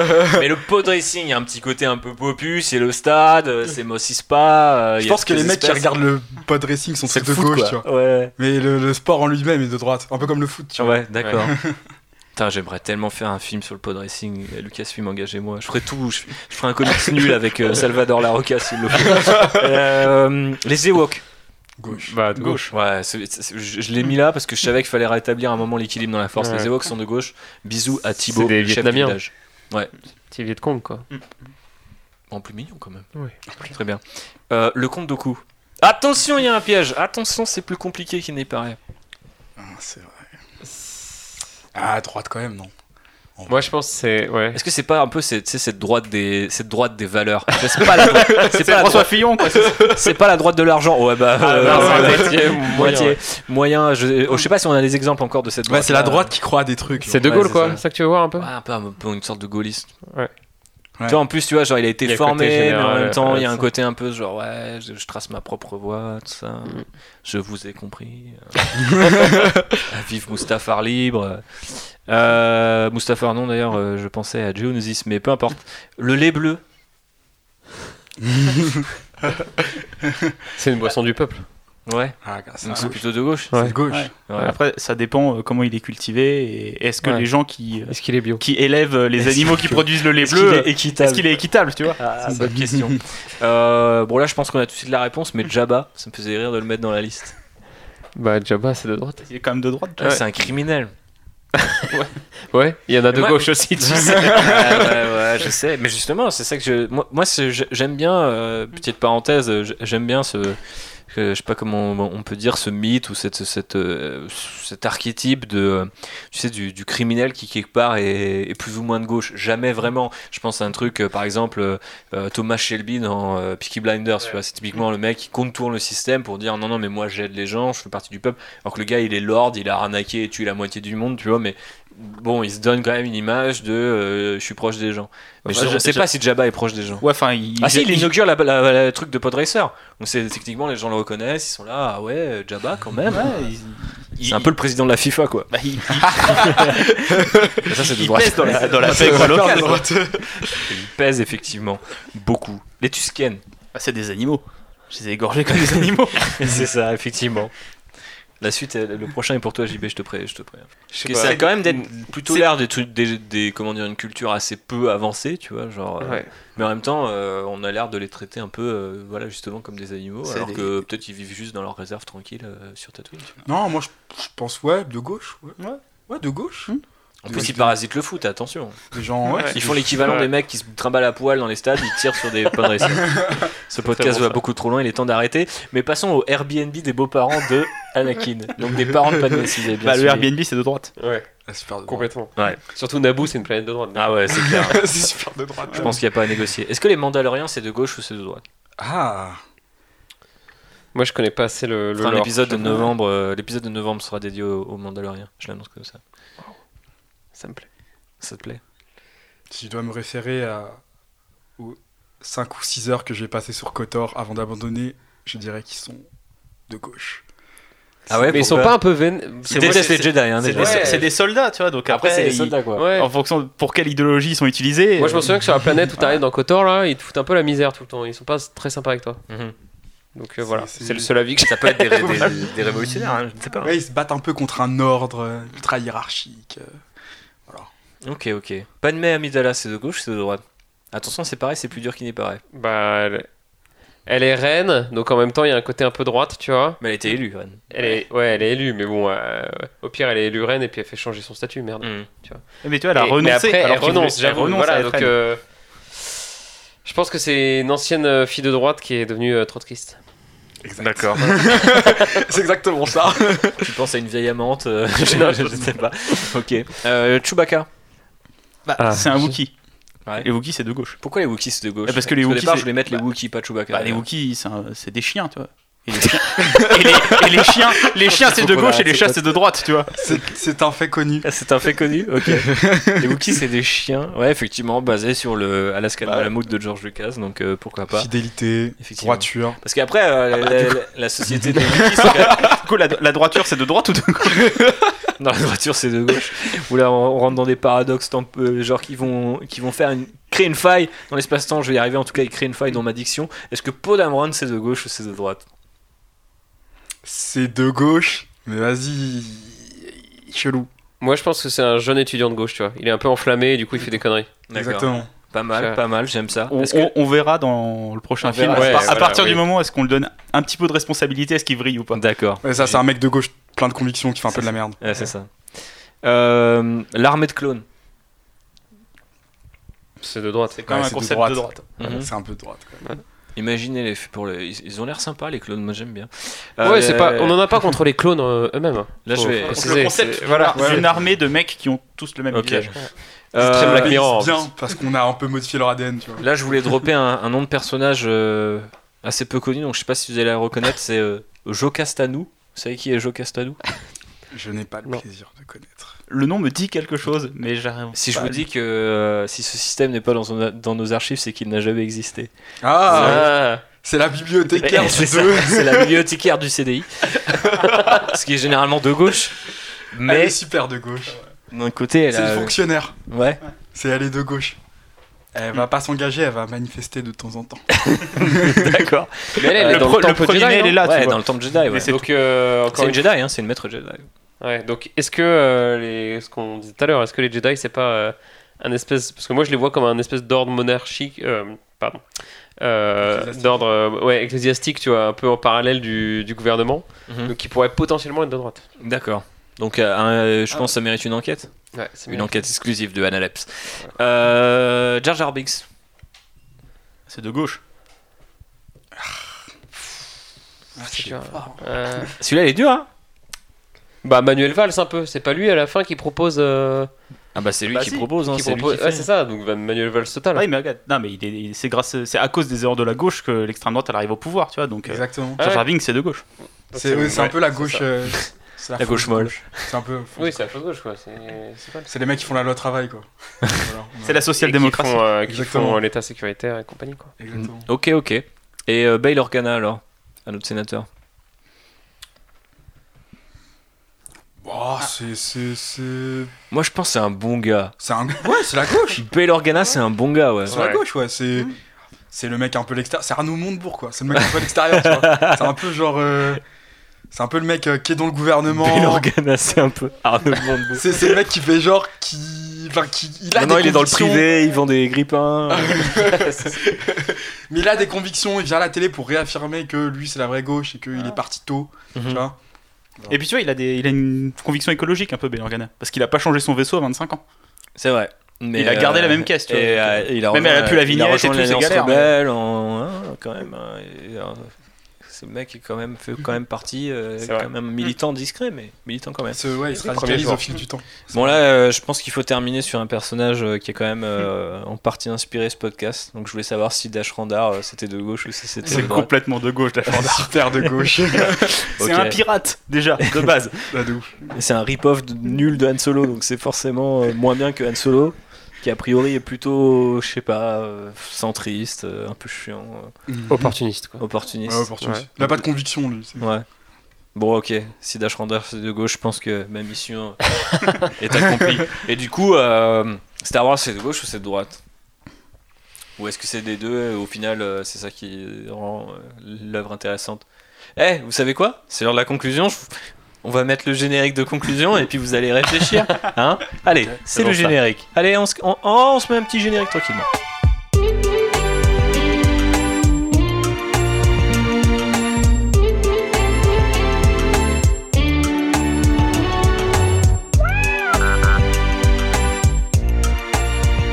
Merci à toutes et à tous d'avoir écouté ce podcast jusqu'à cette conclusion. La réponse enfin arrive. JB, Star Wars. C'est de gauche, c'est de droite, et quelle est ton actu Ah oui, tout, tout d'un coup. Ah ouais, bah oui. Euh, Bah on a déjà, on je- est déjà à 2h20 de podcast, donc Ouais. euh, j'essaie de... bah écoute, euh, mon actus, c'est un week-end de droite. Yes, J'étais à Deauville. énorme. Voilà. Donc c'est La peu- planète Deauville. Essaye de mettre un peu de storytelling, Voilà, ça, m'emmerde. J'étais sur la planète Deauville, il faisait un temps caminosien. Oh, Camino 1. Camino 1, voilà. Camino Et je pense que Star Wars c'est de gauche. 1. Ok, Mais parce que mm, je pense être de gauche et du coup j'y vois des valeurs de gauche. d'accord. Donc c'est tout à fait euh, personnel, via Oui. ton propre filtre. Ok. Monsieur Fabrice, quelle est votre actu? Et est-ce que Star Wars c'est de gauche? Eh bien, mon actu, c'est que je viens de finir euh, mon mémoire euh, de fin d'études, Mhm. Ça c'est de gauche, ça. sur lequel j'ai passé un bon petit mois. exact- Ok. Exactement.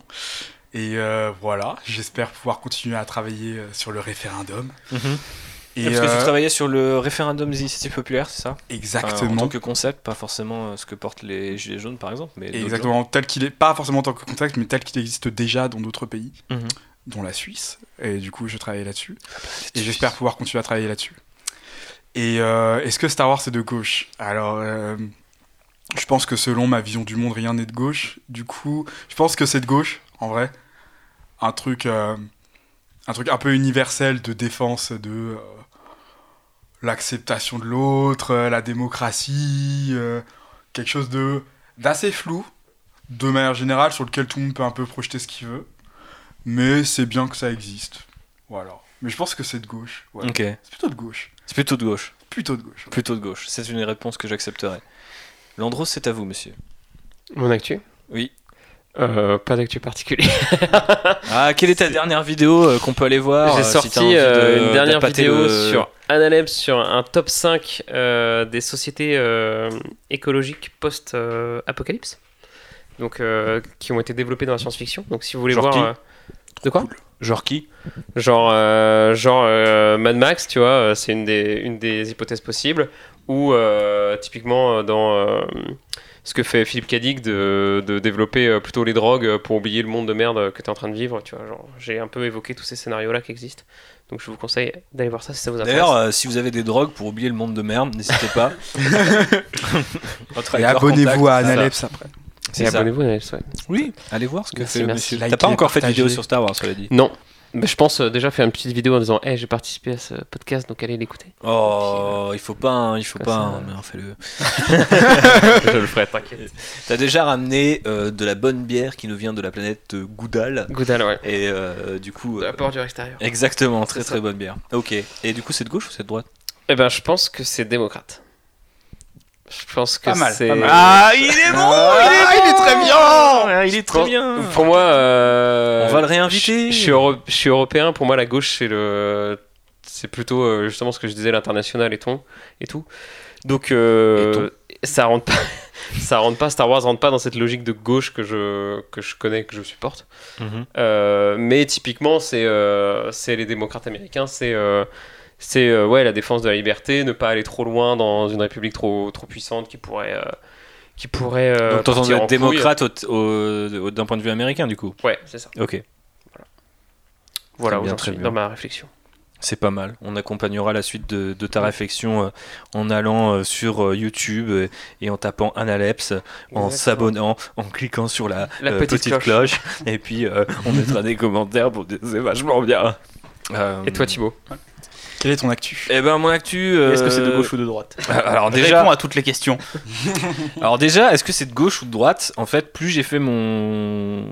Pour moi, c'était de gauche avant d'écrire ce podcast. Mais euh, je crois que ce podcast a d'ailleurs commencé parce que bon, ça fait des milliers d'années à peu près qu'on nous demande un Star Wars, un, un Outrider sur Star Wars et la politique. Mais en fait, faire un, truc Star Wars et la politique, je trouvais que c'était euh, hyper vague et du coup, on n'allait pas forcément rentrer dans la. On dirait alors il y a le Sénat et puis il y a une reine et puis il y a l'empereur et euh, je voulais plus avoir un truc qui limite, euh, voilà, euh, qui, qui, soit un peu plus direct. C'est la goudale. c'est la goudale qui remonte. et donc du coup, je crois que tout avait commencé par un petit DM que j'avais envoyé à, car moi aussi je glisse dans les DM des gens. Oh. Et j'ai envoyé un DM à, Fab en lui disant, hey, est-ce qu'un truc Star Wars de gauche, ça t'intéresserait Parce que je, l'ai vu se radicaliser sur Twitter, donc je me suis dit, il faut que j'invite un, vrai, radical. Euh, et euh, il m'a dit ouais ça me ferait grave délire mais il faut que je finisse mon mémoire donc euh, j'ai continué à taffer comme ça pendant un petit mois en allant remater des interviews en lisant des trucs et tout préparant le programme dans dans mes, longs, dans mes longs trajets de métro pour aller dans ce qui est mon travail normal, mais que je n'aime pas faire parce que je préfère faire des podcasts à voir. et je me suis dit, bah, merde, en fait, plus je réfléchis et plus je trouve la question encore ouverte. Donc je sais pas si, fondamentalement, un peu comme toi, et en fait, je dirais un peu comme un, un, mélange de, de, de, vous trois, en fait. C'est-à-dire que j'ai envie que ça soit de gauche parce que je, je, le vois comme ça. Mais je veux dire, même si j'enlève mon, comment dire, ma, ma, propre interprétation, je pense qu'on peut pas qualifier euh, de conservateur un truc qui volontairement se veut comme une sorte d'œuvre euh, en forme de, de, lanceur d'alerte, tu vois. Genre, il y a quand même une constante dans tous les films Star Wars. Euh, pour l'instant, on n'a pas encore eu notre film, notre, on parlait tout à l'heure d'un truc sur le point de vue du First Order, etc. Genre, est-ce qu'on pourrait aller jusque-là, tu vois, épouser un truc et se dire, bah, de toute façon, c'est un univers, donc on peut adopter plusieurs points de vue. Aujourd'hui, il y a un point de vue sur Star Wars, tu vois, même Solo, qui censé présenter un peu ce, monde, euh, un peu, euh, on va dire, euh, nihiliste, des mecs qui font juste ça pour la thune, ou essayer de survivre en faisant des coups, des casses et tout. avait finalement une morale hyper ouais faut protéger les gens les petits gens du village même si il y a un coup à faire dessus on va protéger les gens et pas les ressources etc enfin pour moi tout ça est de gauche même quand ça veut, prétendument ne pas l'être donc j'ai envie de dire la réponse est trouver. Mais euh, d'un autre côté, euh, il y a euh, des évolutions qui arrivent et il y a une réinterprétation qui se fait aussi au fur et à mesure des années. Et je pense que si par exemple la postlogie n'était pas aussi développée sur certaines questions, quitte à être un peu parfois flou dans son développement, je pense que j'aurais peut-être pas une réponse aussi directe. Tu vois, je me dirais bah ouais, au final Star Wars c'est ce truc universel et on fait toujours en sorte que si on met deux points à gauche, on met deux points à droite et et je pense que tous les réalisateurs, euh, du coup, qui, ou les artistes en général qui succèdent sur Star Wars réinventent des trucs. Il y a des choses que je trouve être de droite dans Star Wars ou que je trouvais être de droite. Par exemple, euh, je trouve ça horrible que, euh, à l'invention des Yuuzhan Vong, on nous explique que Palpatine avait vu arriver cette menace d'une autre galaxie et avait créé l'Empire pour que. On nous laisse sous-entendre qu'il a créé l'Empire pour que l'humanité, enfin l'humanité, en tout cas toutes les races de cette galaxie, mais on voit que l'humanité dans l'Empire, donc c'est un peu bizarre. C'est un peu raciste aussi envers toutes ces autres races. Et de se dire, euh, voilà, on a, on, a, on, a, on a aboli la démocratie pour survivre, tu vois. Et c'est des trucs que.